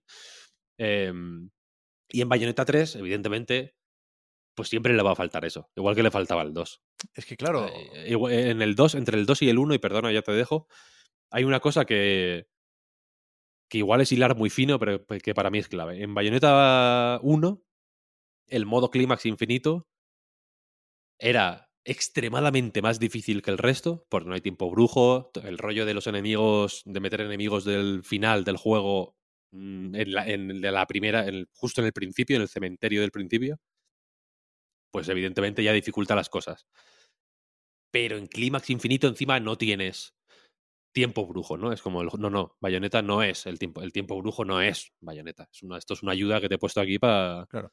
Son los ruedines. Ahora, ahora quitamos los ruedines, ¿no? En Bayonetta 2 eso ya cambió. Y ya era como, bueno, ya juegas con los ruedines siempre. Pero aparte, hay una, una cuestión de equilibrio fundamental, que es que hay combates. En Bayonetta 1 no hay ningún combate que, que digas, esto es, esto es demasiado. Todos están bien calculados. Hasta ¿eh? los más chungos y los más jodidos y los que no puedes. Y los que no te dejan mm, ni, ni sitio para ver lo que coño está pasando. Antes, antes decías lo de esquivar, por ejemplo. Hay combates en Bayonetta 1 en Clímax Infinito que, claro, mm, ahí tienes que esquivar, hacer parries, tienes que hacer todo de una forma muy rápida. No tienes tiempo brujo para relajar. Eh, entonces, tienes que estar atento a todos los inputs que te vienen, audiovisuales, porque el sonido pasa a tener una importancia muy grande. Y hay veces que hay tanta mierda ocurriendo en pantalla que simplemente ni te ves. No sabes ni dónde coño estás. Tú sabes que tienes que pulsar X botones en cierto momento y, rezar para que todo esté saliendo bien. Y, sin embargo, acabas teniendo el control tú de la situación, ¿sabes? Eh, eh, Parece imposible, pero lo tienes. En Bayonetta 2 no pasa eso. Hay algunos que son medio mierder, ¿sabes? Y desde aquí os habéis pasado. Esto ha sido esto es por las risas. No, Sí, pasa, sí. no pasa nada, pero se nota que no está Camilla aquí viendo de qué va la movida, ¿sabes? Y en este, pues se nota también. Pero, Sí, sí. pero aún así, como mínimo, quiero decir, el, el, el nivel es el del 2. Eso es, eso es en el peor de los casos, en mi opinión. ¿El nivel de todo el juego? Sí. ¿En serio? El eh, global. Yo tengo que jugar más para decidir eso. Porque, y para ir cerrando, para alegría de muchos, espero, o de, al- de algunos, con unos pocos nos conformamos. Para desgracia de muchos, eh, seguiremos hablando de Bayonetta 3, porque esto no ha terminado con el lanzamiento del juego. Bayonetta 3 acaba de empezar. Y, y, y sí es verdad, Víctor, que mientras hablabas de, de Camilla, yo pensaba en, en, en la broma esta, porque no puedo tomármelo de otra forma, de los análisis objetivos. Claro, imagínate hablar de Bayonetta sin tener en cuenta ese amor por Hideki Camilla que, que viene de muchos años atrás, que ni siquiera está limitado a Bayonetta, que viene de Okami, que viene de, por supuesto, Wonderful 101, que viene de Beautiful Joe, sin el que no se entiende nada de esto. Eh, entonces, claro, cuando no está Camilla, la, falta de finura, y perdón por no saber señalar de una forma un poco más concreta, pero creo que si estás un poco en nuestra onda, se entiende cuando decimos que Bayonetta 3 es menos fino que Bayonetta 1, pues yo se la tengo que, achacar a eso, ¿no? Y creo que Hashimoto, eh, el director de Bayonetta 2, ya sustituyendo a Camilla, a mí me sale decir que hizo mejor trabajo imitándole, pero claro, no sé si es porque realmente lo hizo mejor, porque era mejor director, o porque decidieron con ese juego alejarse menos del original y, hacer un trabajo más de refinar y menos de modificar. Pero, pero vaya, creo que, aunque es muy arriesgado, Bayonetta 3, eso también lo decía el otro día y creo que es más o menos evidente. ¿eh? Bayonetta 3 es un juego que requiere mucha concentración, que requiere pillar a quien lo hace plenas facultades y en su mejor momento. Platinum no está en su mejor momento. O, no lo estaba antes de Bayonetta 3. Yo no creo que volvamos a la Platinum de Bayonetta y Vanquish. Pero bueno, joder, viniendo de Babylon's Fall, ¿dónde había que firmar, eh? Para estar donde estamos ahora con, con Bayo 3. Pero Platinum no, no. O sea, era, era un reto mayúsculo para Platinum, quizá el más eh, grande hasta la fecha. Y eh, no ayudaba Switch. Porque tampoco hay que cebarse con la pobre híbrida, que es un consolón y que no está fuera de toda duda cuando se utiliza como es debido, pero a Platinum le cuesta la parte técnica, vaya. Y se han, metido ellos solos en un jardín, a eso voy. Porque es verdad que, el- que juego hay veces que no puede, que, que ni lo intenta, porque sabe perfectamente que no puede, por una cosa o por otra, pero técnicamente tiene momentos durillos. Yo sí pienso, y no quiero entretenerme mucho en esto porque ni me parece importante ni, ni, ni gusta hablar de esto, pero sí creo que Bayonetta 3 sería un poco mejor si se viera bastante mejor. Pero al mismo tiempo, mm, no, lo, no lo vendas como una, un popular opinion porque es. Esto es- eh, si, si, si hubiera que hacer un análisis objetivo, este sería el, el- el único dato realmente objetivo, vaya. ya. Pero hay- joder, es que Bayonetta está muy bien hecha, ¿eh? Las caras, cuidado, ¿eh? Con cuántos recursos han destinado a las caras. Yo creo que demasiados. Brutal, brutal. pero que, que a pesar de esto, pareciéndome a mí la parte técnica moderadamente deficiente, sí quiero tranquilizar un poco con el tema del frame rate. Porque es verdad que en Digital Foundry, por ejemplo, John Lineman decía que es, que es muy sensible y hay que creerle, claro, faltaría más con, con, su perfil, ¿eh? Eh, Es sensible a estas caídas que no son las de cojear, ¿no? ¿no? No son las de ponerse de repente a 20 frames, pero sí a 48, cuando el objetivo es 60. Yo creo que el frame rate no, no es bueno en tanto que tiene muchos problemas para mantenerse a 60, pero es el de siempre. Es decir, yo jugué así a Bayonetta 1 en la 360 y jugué así a Bayonetta 2 en la Wii U.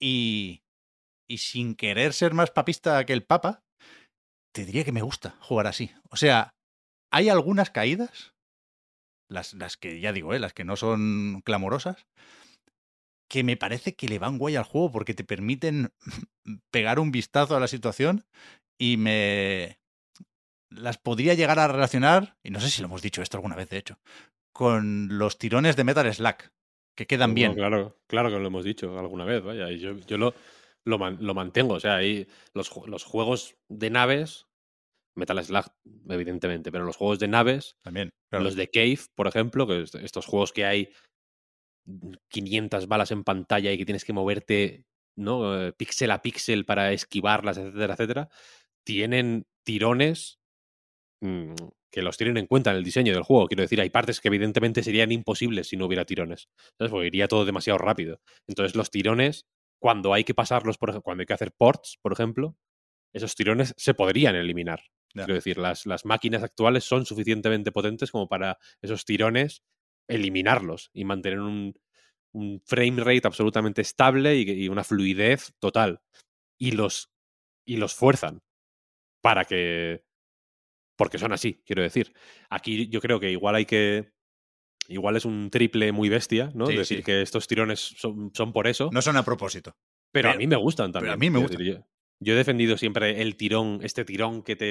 de, de- de superpoder, ¿no? De decir, coño, es que lo que estoy haciendo es tan guapo Sí, que, que la puta consola no puede. no puede aguantarlo. Es que soy, estoy jugando demasiado bien, ¿no?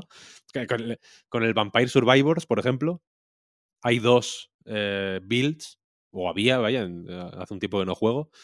Una tenía tirones y otra no. Y, yo prefería la de los tirones, tío, porque llegaba un momento que estaba tan overpowered, ¿sabes? Que era como, coño, qué guapo, ¿no? Tengo tan, eh, estoy tan OP que el ordenador va a petar porque Sí, no sí. puede aguantarme. Y, y aquí- y en estos juegos ocurre un poco lo mismo. El Bayonetta original, en fin, era... Y, y en la Play 5 va igual, ¿eh? O sea, quiero decir, no, la Play 5 tiene tirones. Yo no sé si están hasta forzados. No lo sé, no lo sé. Ya digo, ¿eh? no, no, no, no es nada grave y, y por lo tanto yo, yo creo que no hay novedades o no hay cambios respecto a Bayonetta 1 y Bayonetta 2. Pero yo sí que creo que aquí, o sea, ya pues, si, si quieres para terminar, eh, no creo que haya que cebarse con los gráficos, pero sí creo que hay que señalarlo, que Sí, son sí. bastante peores de lo que podrían. Y yo creo que son bastante peores de lo que a Platinum le gustaría, porque es un juego que se preocupa por Sí. lo estético, quiero decir, cada bayoneta, o sea, hay Ba- bayoneta, efectivamente, su cara está mucho mejor hecha que nunca, mucho mejor hecha. eh, no digo que sea más guapa ni nada de eso, simplemente es más compleja, ¿no? Sí, sí. es un modelo más complejo, tiene más gestos, se preocupan porque ese tipo de cosas salgan bien. El diseño visual de, de los personajes de siempre ha sido fundamental. En todos los Bayonetta hay The World of Bayonetta, ¿no? Que es básicamente pues un libro de arte digital. In-game, para decir, mira, joder, es que no, mm, nos hemos currado, ¿no? Cada ángel tiene un proceso de diseño mm, complejo en el- hasta llegar a, a su forma final, ¿no? Y este juego, y este en concreto, el 3, evidentemente, ah, quiere hacer ese juego ah, por, por, por 6 o por 7, ¿sabes? Sí, sí. Quiere, quiere que cada bayoneta sea guapa, que cada personaje que sale duplicado por el rollo de los multiversos sea guay mm, en todas sus versiones, ¿no? Quiere que Viola sea guay en cierto momento. Para mí eso sí que es la peña que se, queja- que se quejaba de que era hortera bayoneta. Hostia, para mí Viola es bastante más hortera Sí, sí. ba- y bastante más puchi que, que Sí, lo que fue bayoneta en su día. Pero, de- pero es un personaje que está pensado, quiero decir. No es un. No es un haz lo que sea, ¿sabes? Hazme una teenager random. Y los escenarios, pues evidentemente son muy cutres. Pero no, no querrían serlo. Yo creo. no. Creo que se ve que si estuvieran haciendo el juego este en la Play 6, ¿sabes? Con recursos infinitos de alguna manera en lo técnico, sería alucinante. Bueno, sí, sí, es que yo, yo creo que hay más y mejores intenciones de las que llegamos a ver ¿eh? en la parte técnica, porque la iluminación es innecesariamente compleja, hay muchísimo reflejo, lo que pasa que se ve muy mal, muy borroso, muy pixelado, pero hay mucha destructibilidad, muchas físicas, más de lo que podría parecer y de lo que el juego necesita. Pero es verdad que el resultado a mí no, no me parece lo bastante bueno. En, lo, ese lo- lo sentido. del- lo de lo interactivo es que eh, mí me parece clave. Mm. Gracias por sacarlo, porque los elementos con los que puedes interactuar, ¿sabes? En plan, yo que sé, los taikos estos, los tambores Sí, que hay en la muralla china, que les pegas y salen halos, sí, sí. ¿sabes? En algunos casos son objetivos, de, de estos objetivos que cada Sí. nivel tiene cinco opcionales. Sí. Eh, en, el, en, en Tokio, en, en Tokio Taito, hay un. hay- están los farolillos estos rojos. Que si, que si les sacas lo- todos los halos, es un objetivo, es una misión secundaria, vaya, digamos. Y, y claro, el juego te obliga a fijarte en esas cosas que están mal hechas, simplemente. Es que lo- el puto tambor es un hexágono, tío. ¿Sabes lo que quiero decir? No me hagas. Eh, Y, y yo, y yo voy siempre a por ellos, porque te dan halos, ¿sabes? Es como, vale, pues quiero eh, farmear un poco de dinero, ya que estoy rejugando el juego mil veces, hay que farmear. Está, está el objetivo de farmearte los 999.000, bla, bla, bla, ¿no? Pa- pa el- para el pase platino. Eh, y te tienes que fijar en, las, en, en el escenario, que es que flaco favor, porque, es, porque cada cosa es peor que la anterior. ¿Sabes? Cada, objeto son como objetos del Katamari, Damacy, ¿sabes? Como del low poly, prácticamente. Entonces, pero bueno, eh, a, a lo que voy es que aquí, bueno, mm, a- a mí personalmente sí me habría gustado que tuviera mejores gráficos. Sí, sí. ¿Tienes algún objetivo, Víctor? Mencionabas lo del combate con Rodén. ¿Te lo quieres sacar en platino puro o clímax infinito como sea y ya? Yo estoy decidiendo todavía. Platino puro no creo, pero platino Yo sí. Sí me voy a sacar haciendo- claro, yo estoy yendo a por el platino. Bien. Platino puro estoy mayor ya. Es que aquí están chungos, ¿eh? Eh, algunos sí. chungos. Hay algún reto complicado. Entonces, sí, yo qué sé. En el 1 en el uno me enfadaba mucho. Si me hacía platino por- porque me daban un golpe, ¿sabes? Claro. que de pronto era menos 200, daño menos 200. Me 200. cago en tu puta madre, hombre. ¿Sabes? Que es como que te han dado un, una colleja, ¿sabes? Ni siquiera no cuenta ni como palizas. Es como, venga, a dar por culo. Se fue el platino puro. Entonces me enfadaba mucho. pero- y ahora con este me estoy dando cuenta de que el platino ya me está saciando. Sí. Llegando, llegado el momento, igual el platino puro en algunos lados. Por ejemplo, el, primer combate contra el lobo este, contra el boss este, Sí. en- que es la hostia, brutal. eh, me lo saqué en platino puro porque, me, porque lo hice varias veces. Aparte, el checkpoint estaba bien puesto, porque es justo antes del combate. Y me lo hice varias veces. Hasta sacarme el platino puro, porque me mola. Porque es un combate muy guapo, que con el parry se goza un montón. Me, me- me gustó. Y dije, este, este sí, este sí quiero sacármelo en platino puro. Pero yo qué sé. La típica parte de, de- de ir con la puta araña. No, no. me, va- me vale platino y si, y si me apuras me vale oro. Quiero decir, no, tampoco, me, tampoco me voy a poner muy, muy estricto ahí. Vale, vale, vale. Pues al final sí hemos hablado de Bayonetta 3, ¿eh, Víctor? Hombre, es que ahora ya liberados de, de la dictadura de nuestros desafortunadamente no bayonetistas compañeros de trabajo. ¿Ya? Iba a decir que yo, yo recuerdo el lanzamiento del primer Bayonetta y recuerdo cuando vino poco después God of War 3. El 3, ¿eh? no el Ascension ni hostias. Y en, en ese tiempo es curioso lo que ha cambiado o ha podido o ha querido cambiar una y otra franquicia. ¿eh? En, en- su momento a mí me gustó mucho el primer Bayonetta, me gustó mucho God of War 3 y entendí que eran dos formas muy diferentes, pero perfectamente válidas de entender la acción y de entender el hack and slash, ¿no? Ahora Santa Mónica y Kratos se han alejado un poco de eso, pero es difícil no celebrar también esta, esta evolución o esta madurez, ¿no? De God of War 2018 y ahora God of War Ragnarok.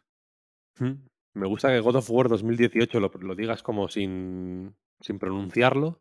Y, y- y God of War Ragnarok lo Ya voy. como con acento de Texas. Voy cambiando, voy cambiando. Tiro, cada vez que me toca gusta. hablar en inglés, como hace mucho que no viajo y, y no me toca hablar en inglés un buen rato, voy, voy probando, voy experimentando con, bien. con Sí, el poquito- idioma. sí, el multiverso de los idiomas. Está bien, está bien, me gusta. Estamos grabando esto el viernes 4, Yes. viernes 4 de noviembre de, 2000 de 2022. Faltan entonces cinco días para que salga el juego. Y creo que estamos en puntos diferentes. Joder, te diré, muy diferentes. Tú te lo has pasado Excesivamente diferentes. y yo no he podido jugar prácticamente. He visto muy, muy poquito, quería haber visto más, pero pero no os podría hacer spoilers, digamos, aunque, aunque quisiera ahí. Otra vez, y lo entiendo, ¿eh? yo estoy, estoy ahí también. Mucho miedo con los spoilers en, en este juego, Víctor. Y no sé si, si se limita la crítica o el comentario que, que querías hacer de, de Ragnarok. Mm, yo creo que podría, podría no limitarme. Podría no limitarme tanto como me he limitado, por ejemplo, en el texto. Esta mañana, yo el texto lo terminé ayer muy tarde porque estamos en casa que parece esto un hospital de campaña de la Primera Guerra Mundial, vaya, es, es una cosa asquerosa. Entonces, ayer hasta que no se acostó mi hijo no pude terminar de escribirlo, básicamente. Entonces, claro, a mí hay una cosa que me gusta mucho que es cuando, cuando sale un juego así de estos tochos, eh, pues 20, 30 minutos después del embargo, para que a todo el mundo le dé tiempo de registrarlo en, en el sistema, me meto en OpenCritic y voy leyendo a ver qué piensa este, qué piensa el otro, si piensan lo mismo que yo, a veces ahí me gusta, me, me, me gusta tanto en- eh, no encontrar ideas parecidas a las mías como encontrar que todo el mundo piensa más o menos igual, ¿no? Como sentirme parte del, del, eh, del, del mare magnum de opiniones, ¿no? Vale, estamos en la misma página. Se ve que lo que yo pensaba no era tan, tan estúpido, ¿no? O no estaba tan alejado de lo que es realmente. Eh, ayer no pude hacerlo. No pude hacerlo. Lo he tenido que hacer esta mañana mientras me tomaba un café a las seis y cuarto de la mañana. Y, y me he encontrado con que hay un poco de todo. Hay mucha gente que ha decidido evitar spoilers de una manera tan drástica que como ha sido en mi caso, de hecho, creo que ha ido un poco en, detri- en detrimento de lo que hemos podido escribir. Yo lo he intentado salvar como he podido, pero creo que no lo he conseguido, sinceramente, lo reconozco. Es, es complicado, vaya.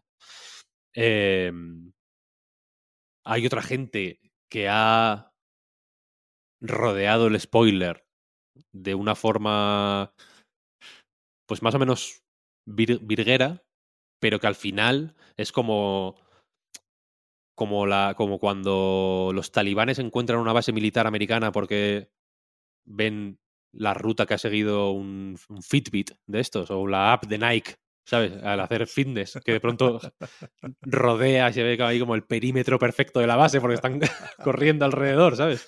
Pues un poco lo mismo, ¿sabes? Como que para rodeando el spoiler le es la puta cara, ¿sabes? Porque la han dibujado perfecta. Eh, entonces he visto un poco de todo, pero eh, desde luego hay eh, miedo, igual que lo hubo con el primero. O bueno, miedo. Hay, hay, hay, no, miedo, perdón, reescribo lo que acabo de decir. No hay miedo, hay, hay un tipo de respeto a las, a, la- a las sorpresas que plantea God of War Ragnarok que creo que apetece respetar en este caso, porque es un juego que a medida que vas avanzando ves que que mima su propia sorpresa. Y, son sorpresas mm, que no son efectistas, sino que son.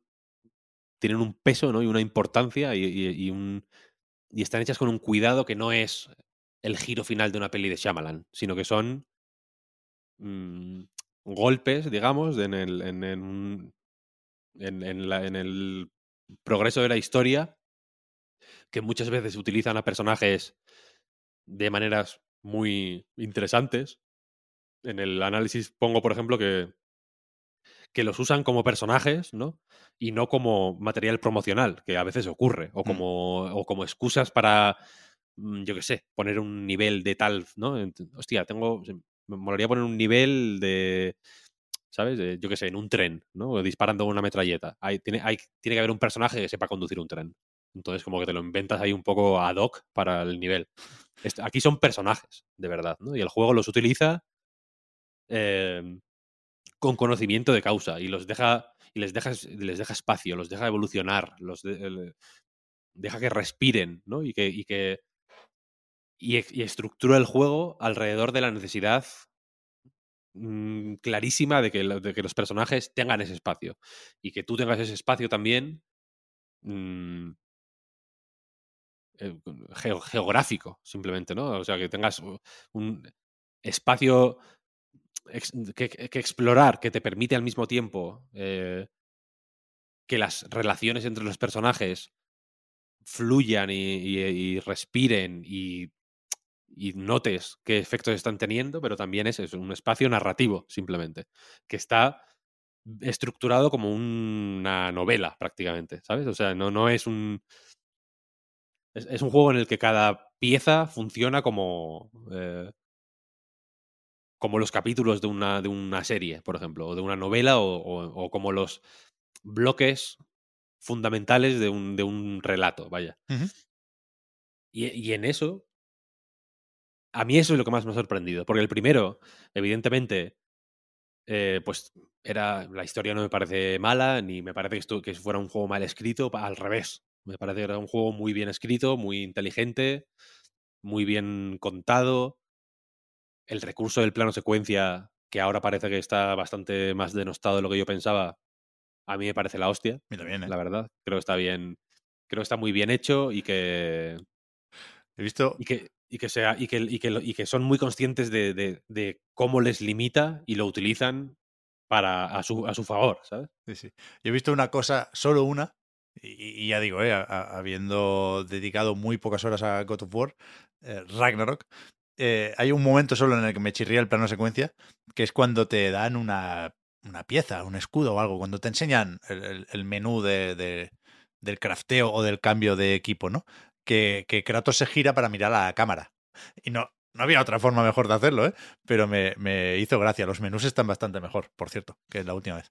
Ahora que Sí. te acostumbras a, a- a las capas y los niveles, creo que funcionan mejor. Y esas cositas del plano secuencia a mí no me parecen mal, ¿eh? en realidad. Creo que le dan. Creo que el juego es muy consciente de que el plano secuencia lo limita de- de- mm, narrativamente. Quiero decir, nadie duerme. ¿Sabes? Bueno, duermen. ah, Hay, hay como siestas Hmm. de un segundo. no hay, nadie duerme sus ocho horas, quiero decir, en este juego. Deben estar todos muy cansados. Y, y y es un juego en el que la vida son bolitas verdes que, que pisas. ¿Sabes? Quiero decir, es un, es un, es un videojuego Sí, sí, está claro, está claro. al final. Y, y creo que es. Creo que l- no lo intenta esconder tanto como The Last of Us, por ejemplo, ¿no? Que, que el menú de. O sea, que, la- que lo de mejorar las armas, por ejemplo, que al final aquí e- que es como meterle puntos de experiencia aquí al, al Kratos, ¿sabes?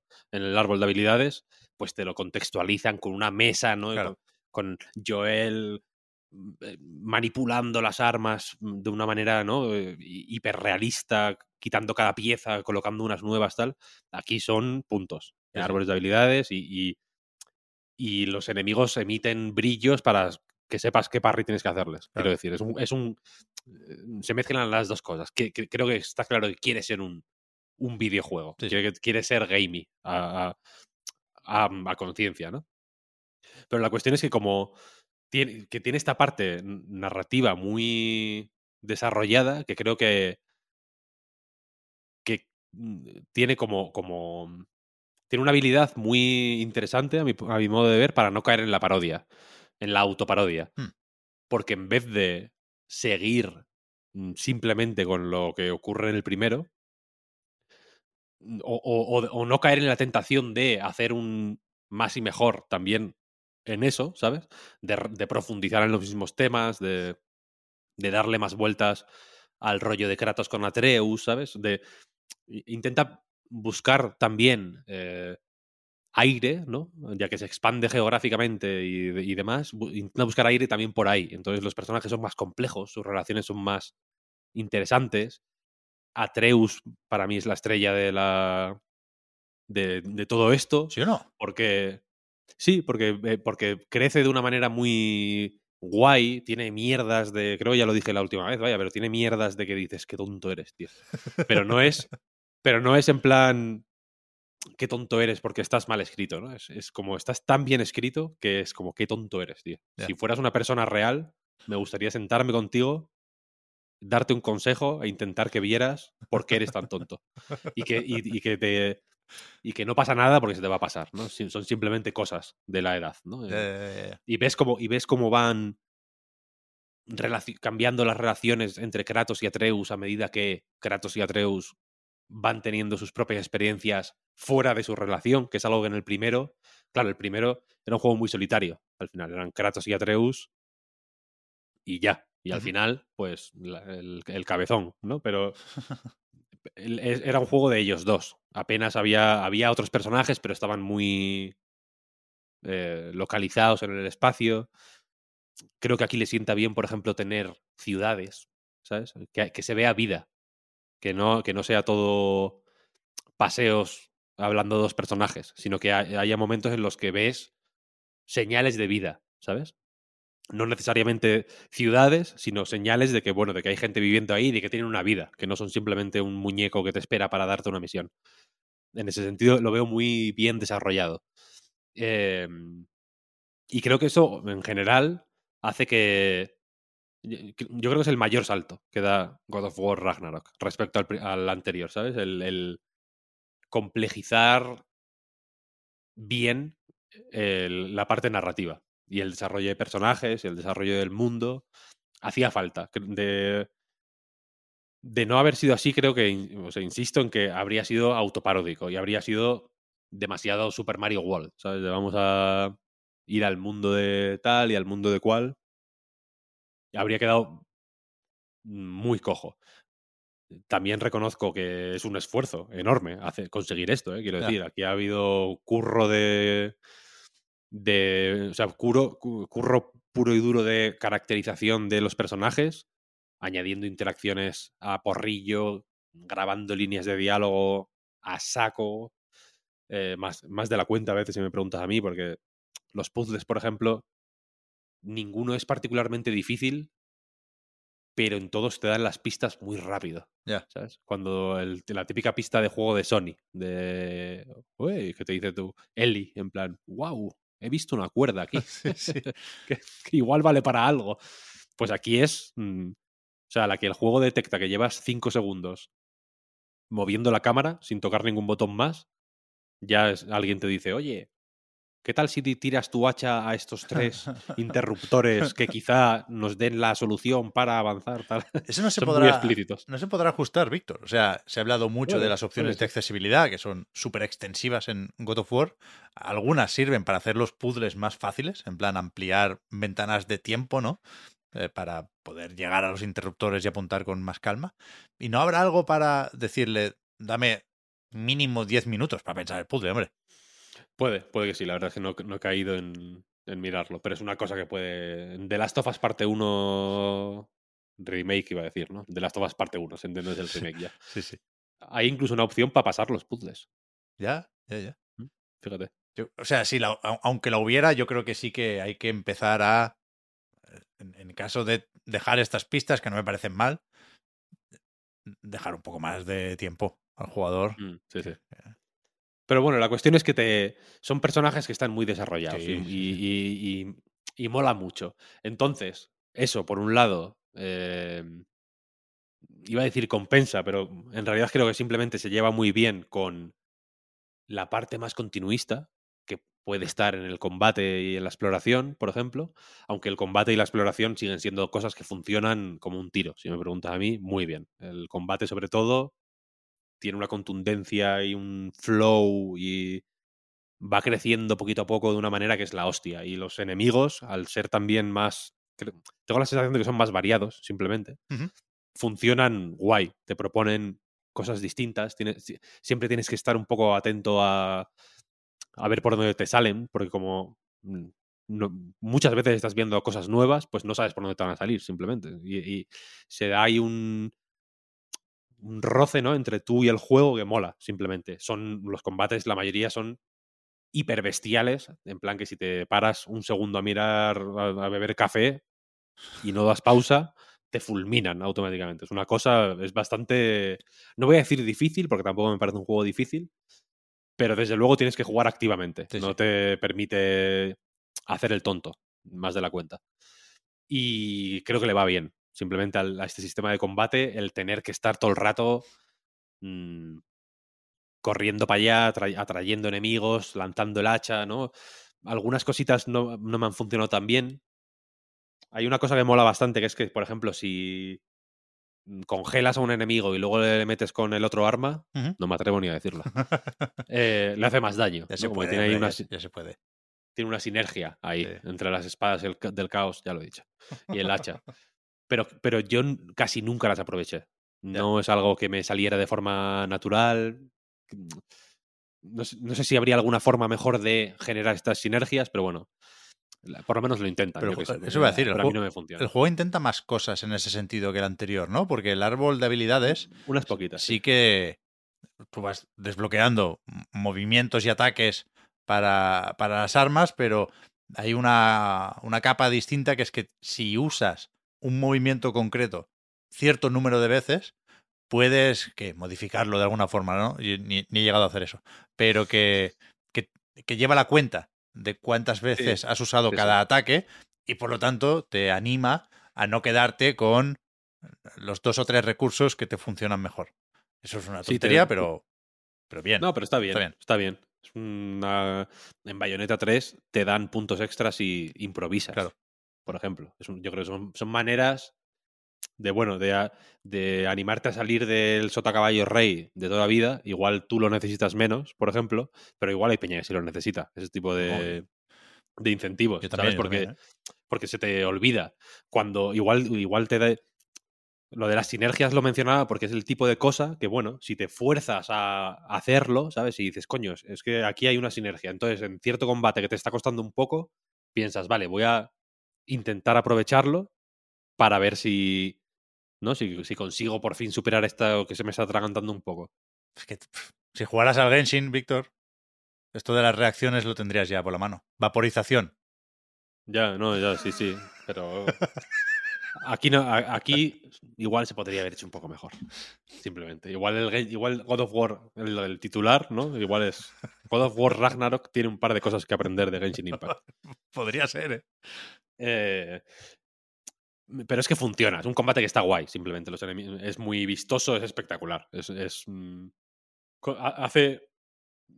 Es, es- es potente, joder. Es que es, es, guay. Para ser un. Por hablar del terreno que tenemos en común todos, vaya. Para. El, el tipo de agilidad que le da un personaje así tan tocho, tan contundente, tan. mm, con los mm, con los pies en el suelo como Kratos, ¿no? Aquí es un personaje que parece un árbol, parece que tiene raíces, ¿no? Es como que pesa 7000 kilos, da la sensación, por los mecos que mete. O que, o que la fuerza de sus, de sus golpes es como, como la, de, la de, una montaña. Si te mete un. Tú imagínate que te mete un puñetazo una montaña. Pues es el Everest te mete un puñetazo. E- Es ese tipo de fuerza, ¿no? Como.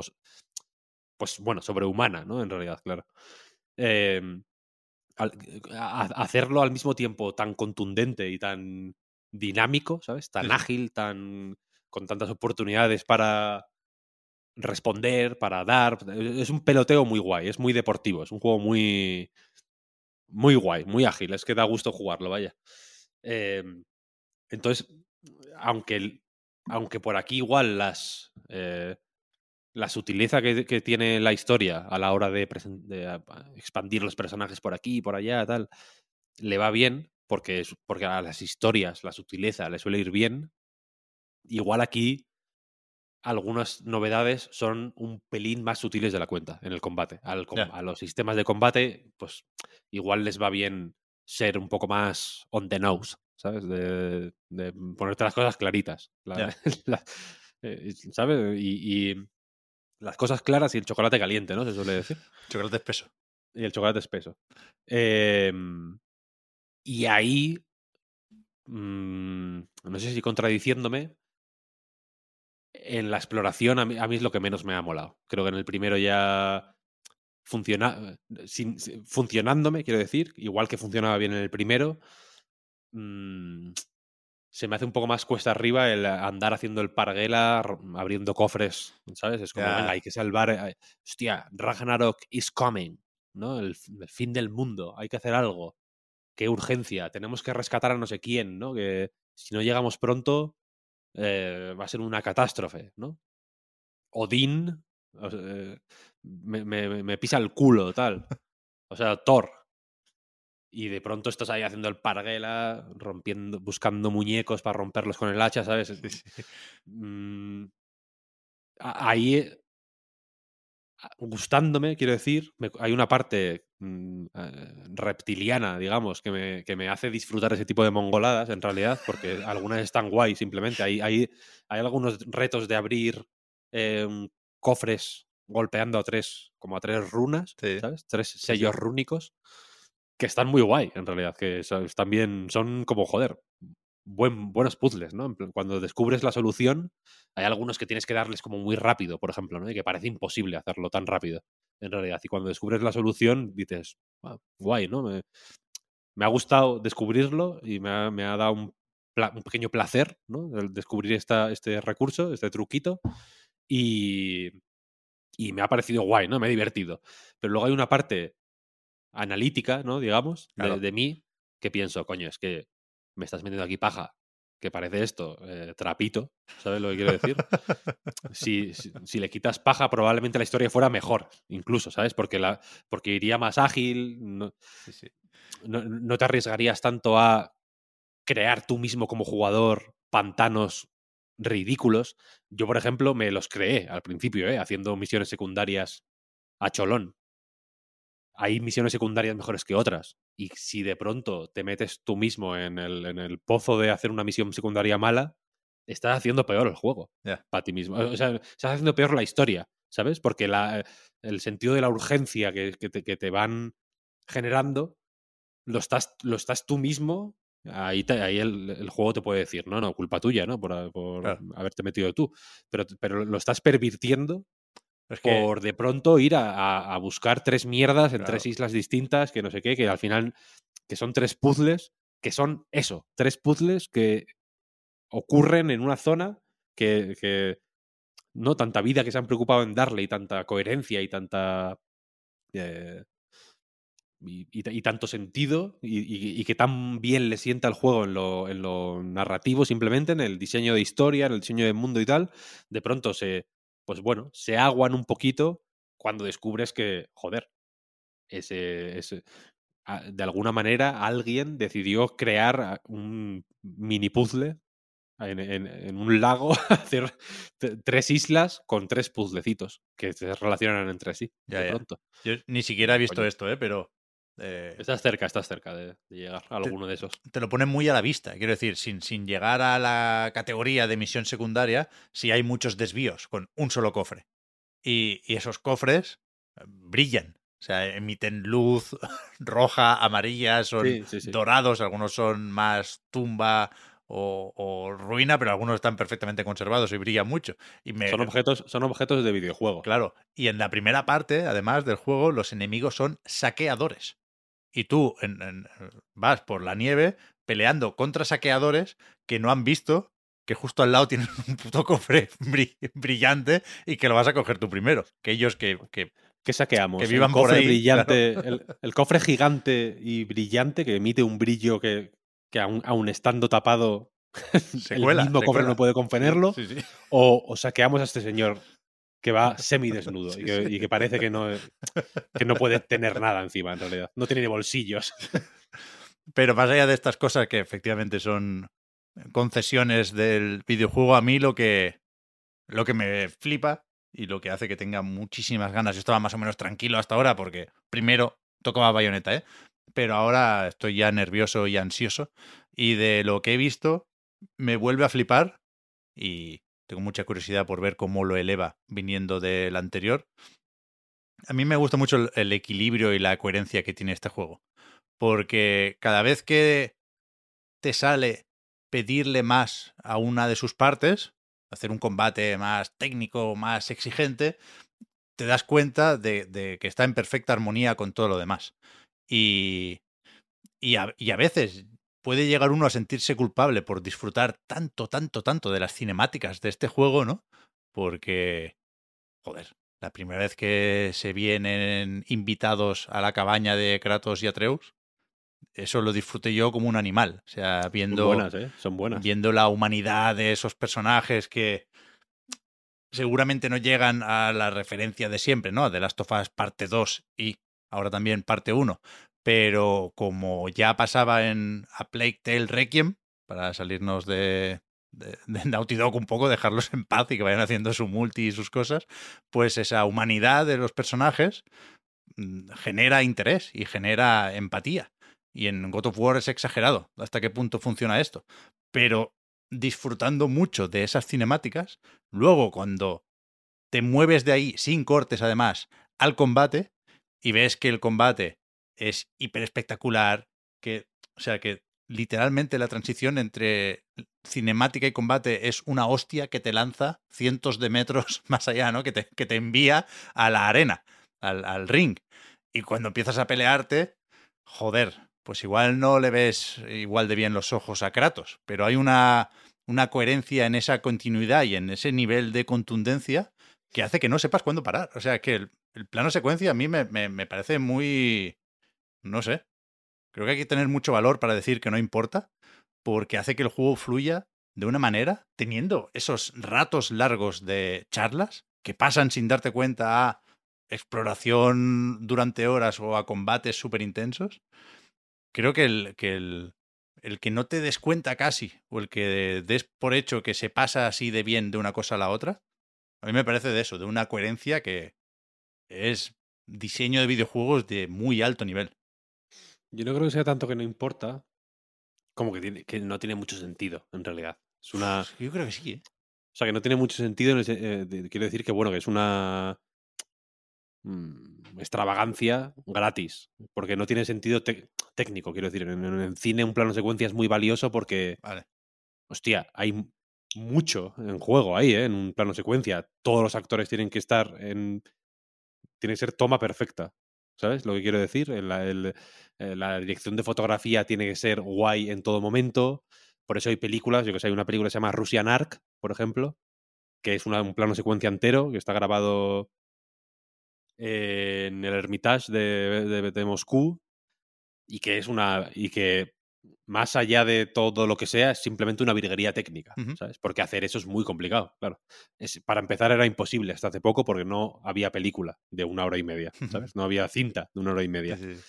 Eh, y en videojuego, pues bueno, es una. Es una. Tiene una parte virgue- virguera, evidentemente, porque hay que. Hay que ocuparse de que todo se cargue cuando tiene que cargarse. Pero fíjate que aquí en este caso, esa virguería hace que, se le vean también un poco más las costuras, ¿no? Porque hay mucho huequillo ahí que te metes. Y que tienes que esperar a que Atreus llegue porque de pronto está cargando el juego, en realidad. Entonces, fal- te falta que diga Atreus, oye, pa- papá, espera un momento, que es que no ha cargado la siguiente zona. 72%, papá. Ya, ya, un momento, un momentito, un Compilando shaders. Eh, desinstálame el Gran Turismo, por favor, que es que creo que hay poco, hay poco espacio en el disco duro ahora mismo, me está costando un poquito. Eh, o las, mm, las conexiones entre mundos Mm. son muy largas. Y es, hay muchos momentos de dar vueltas esperando simplemente, ¿sabes? Eh, y te ponen conversaciones ahí para que, bueno, para que, pues para que te entretengas, digamos, ¿no? Desde luego las saben ocultar más o menos bien. No digo que no tengan mérito, ¿eh? Para nada, al revés. Creo que tiene un mérito técnico bestial. Pero. mm, Pero parece más. mm, por, lo- por las risas, ¿sabes?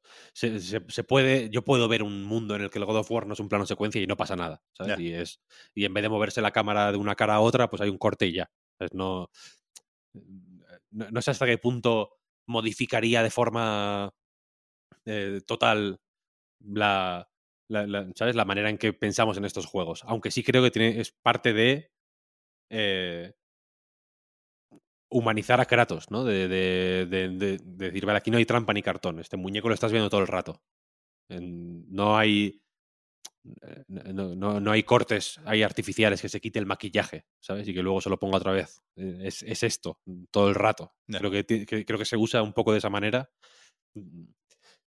Igual que se acerca a la cámara, ¿no? Para decir, mira, mira a este hombre que, que no es simplemente una máquina de matar dioses, ¿sabes? Gigantescos, sino que es una persona que tiene expresión facial, ¿sabes? Que, mm, que te la tenemos que acercar mucho porque por cómo es él, hay, si no la tienes cerca, el momento en el que se pone triste o que se pone alegre, no lo vas a ver, porque es un momento, es, un, es prácticamente que le sale una pata de gallo en el ojo y tienes que verlo, ¿no? Y decir, coño, hostia, ahí se ha puesto contento, ¿eh? ahí le ha hecho gracia. Lo, La movida. Lo pasa mal, ¿no, Kratos, en este, Víctor? ¿Más que en el otro o qué? Bueno, hace, cara entonces no de, quiero...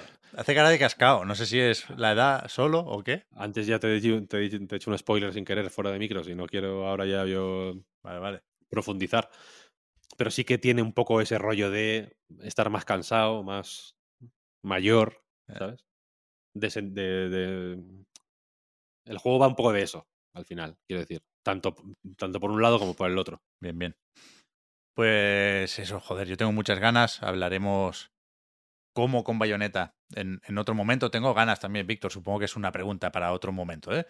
Pero de, de valorar un poco si le pesa lo intergeneracional, porque creo que va a ser fácil señalar mucho esas grietas y esos tiempos de carga que nos habían prometido que no estarían en Play 5. Pero claro, es que el juego tiene que estar también en Play 4. Entonces, no sé si, si habrá más God of War solo en Play 5. No sé cómo, cómo acaba la cosa y si se puede interpretar el final en clave de lo que sucederá a partir de aquí. Es un ejercicio que me gustaría hacer con Ragnarok y también con Bayonetta cuando, cuando encontremos un espacio más seguro para, para debatir y lanzar hipótesis sobre eso.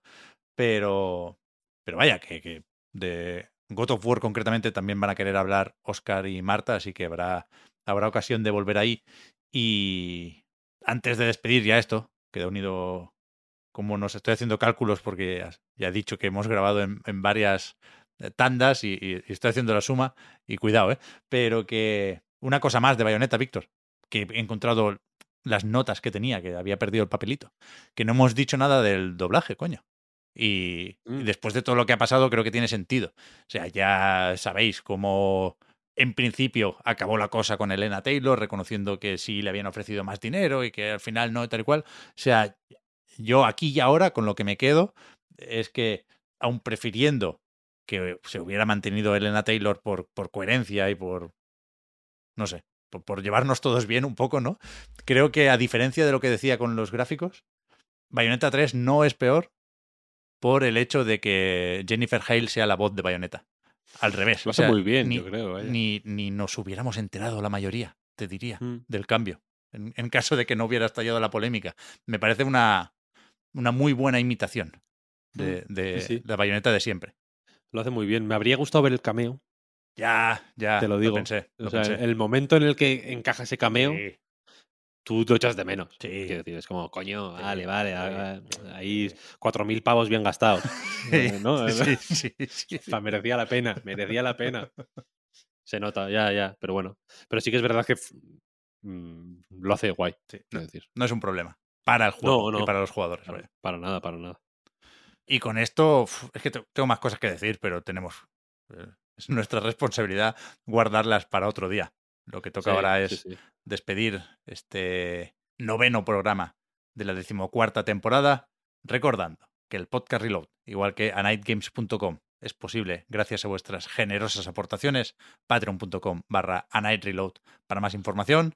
Ahora se viene un nuevo salto temporal para llevarnos a la prórroga con los patrons, eh, con el resto. Gracias, por supuesto, también por seguirnos y ayudarnos a mejorar. Nos volvemos a encontrar y a escuchar la semana que viene. Muchas gracias, Víctor. ¿Qué, A ti, Pep. ¿Qué se viene ahora? ¿Qué estás jugando? ¿Cuál es tu plan para estos días? Si es que se Mira, puede no- decir. No te puedo decir a qué estoy Oh, jugando, pero es un. Es. mm, Este año yo tenía ganas de tres juegos, top tres de juegos que yo esperaba. Elden Ring, ¿Sí? obviamente. Bayonetta 3, obviamente. Y ahora estoy jugando al tercero. Uh, ya sé es. Entonces estoy muy. Muy emocionado. Pero mi plan para este fin de semana es Front- Infinito. Sonic Frontiers. Pues hoy vi un vídeo. Esto ya, esto ya es un poco, ya hemos hecho el lado del Patreon, etcétera. Es un poco mini prórroga para que la gente vea el. el- es un poco taster, ¿sabes? En plan, la primera es gratis. Luego lo siguiente ya tenéis que pagar para la prórroga. Pero hoy vi un vídeo en el que un, pues estaba Sonic, ¿no? Y dibujaba al correr como que hace Lo vi. deja un Lo vi, lo vi. deja un, rastro en el suelo, ¿no? Multicolor. Dibujaba una polla y cuando dibujaba la polla, ¡pam! salía y se convertía en halos que luego claro, iban hacia Sonic, ¿no? Los ganaba Sonic por haber dibujado una polla.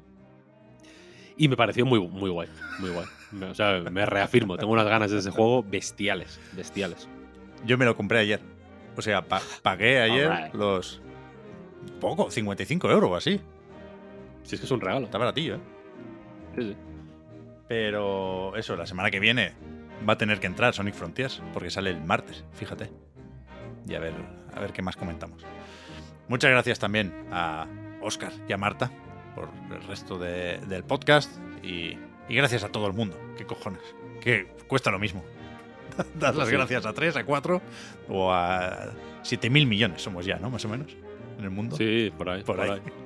Sí, sí. Que vaya bien el fin de Víctor. Hablamos. Gracias, Beb. Igualmente. Hasta luego.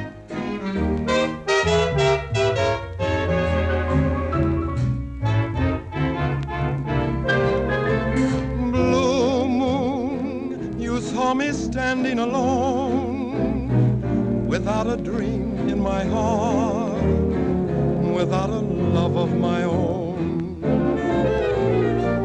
Oh, blue moon, you knew just what I was there for. You heard me saying a prayer for someone I really could care for. And then there suddenly appeared before me the only one my arms will ever hold. I heard somebody whisper, please adore me. And when I looked, the moon had turned to gold. Oh, blue moon, now I'm no longer alone. Without a dream in my heart, without a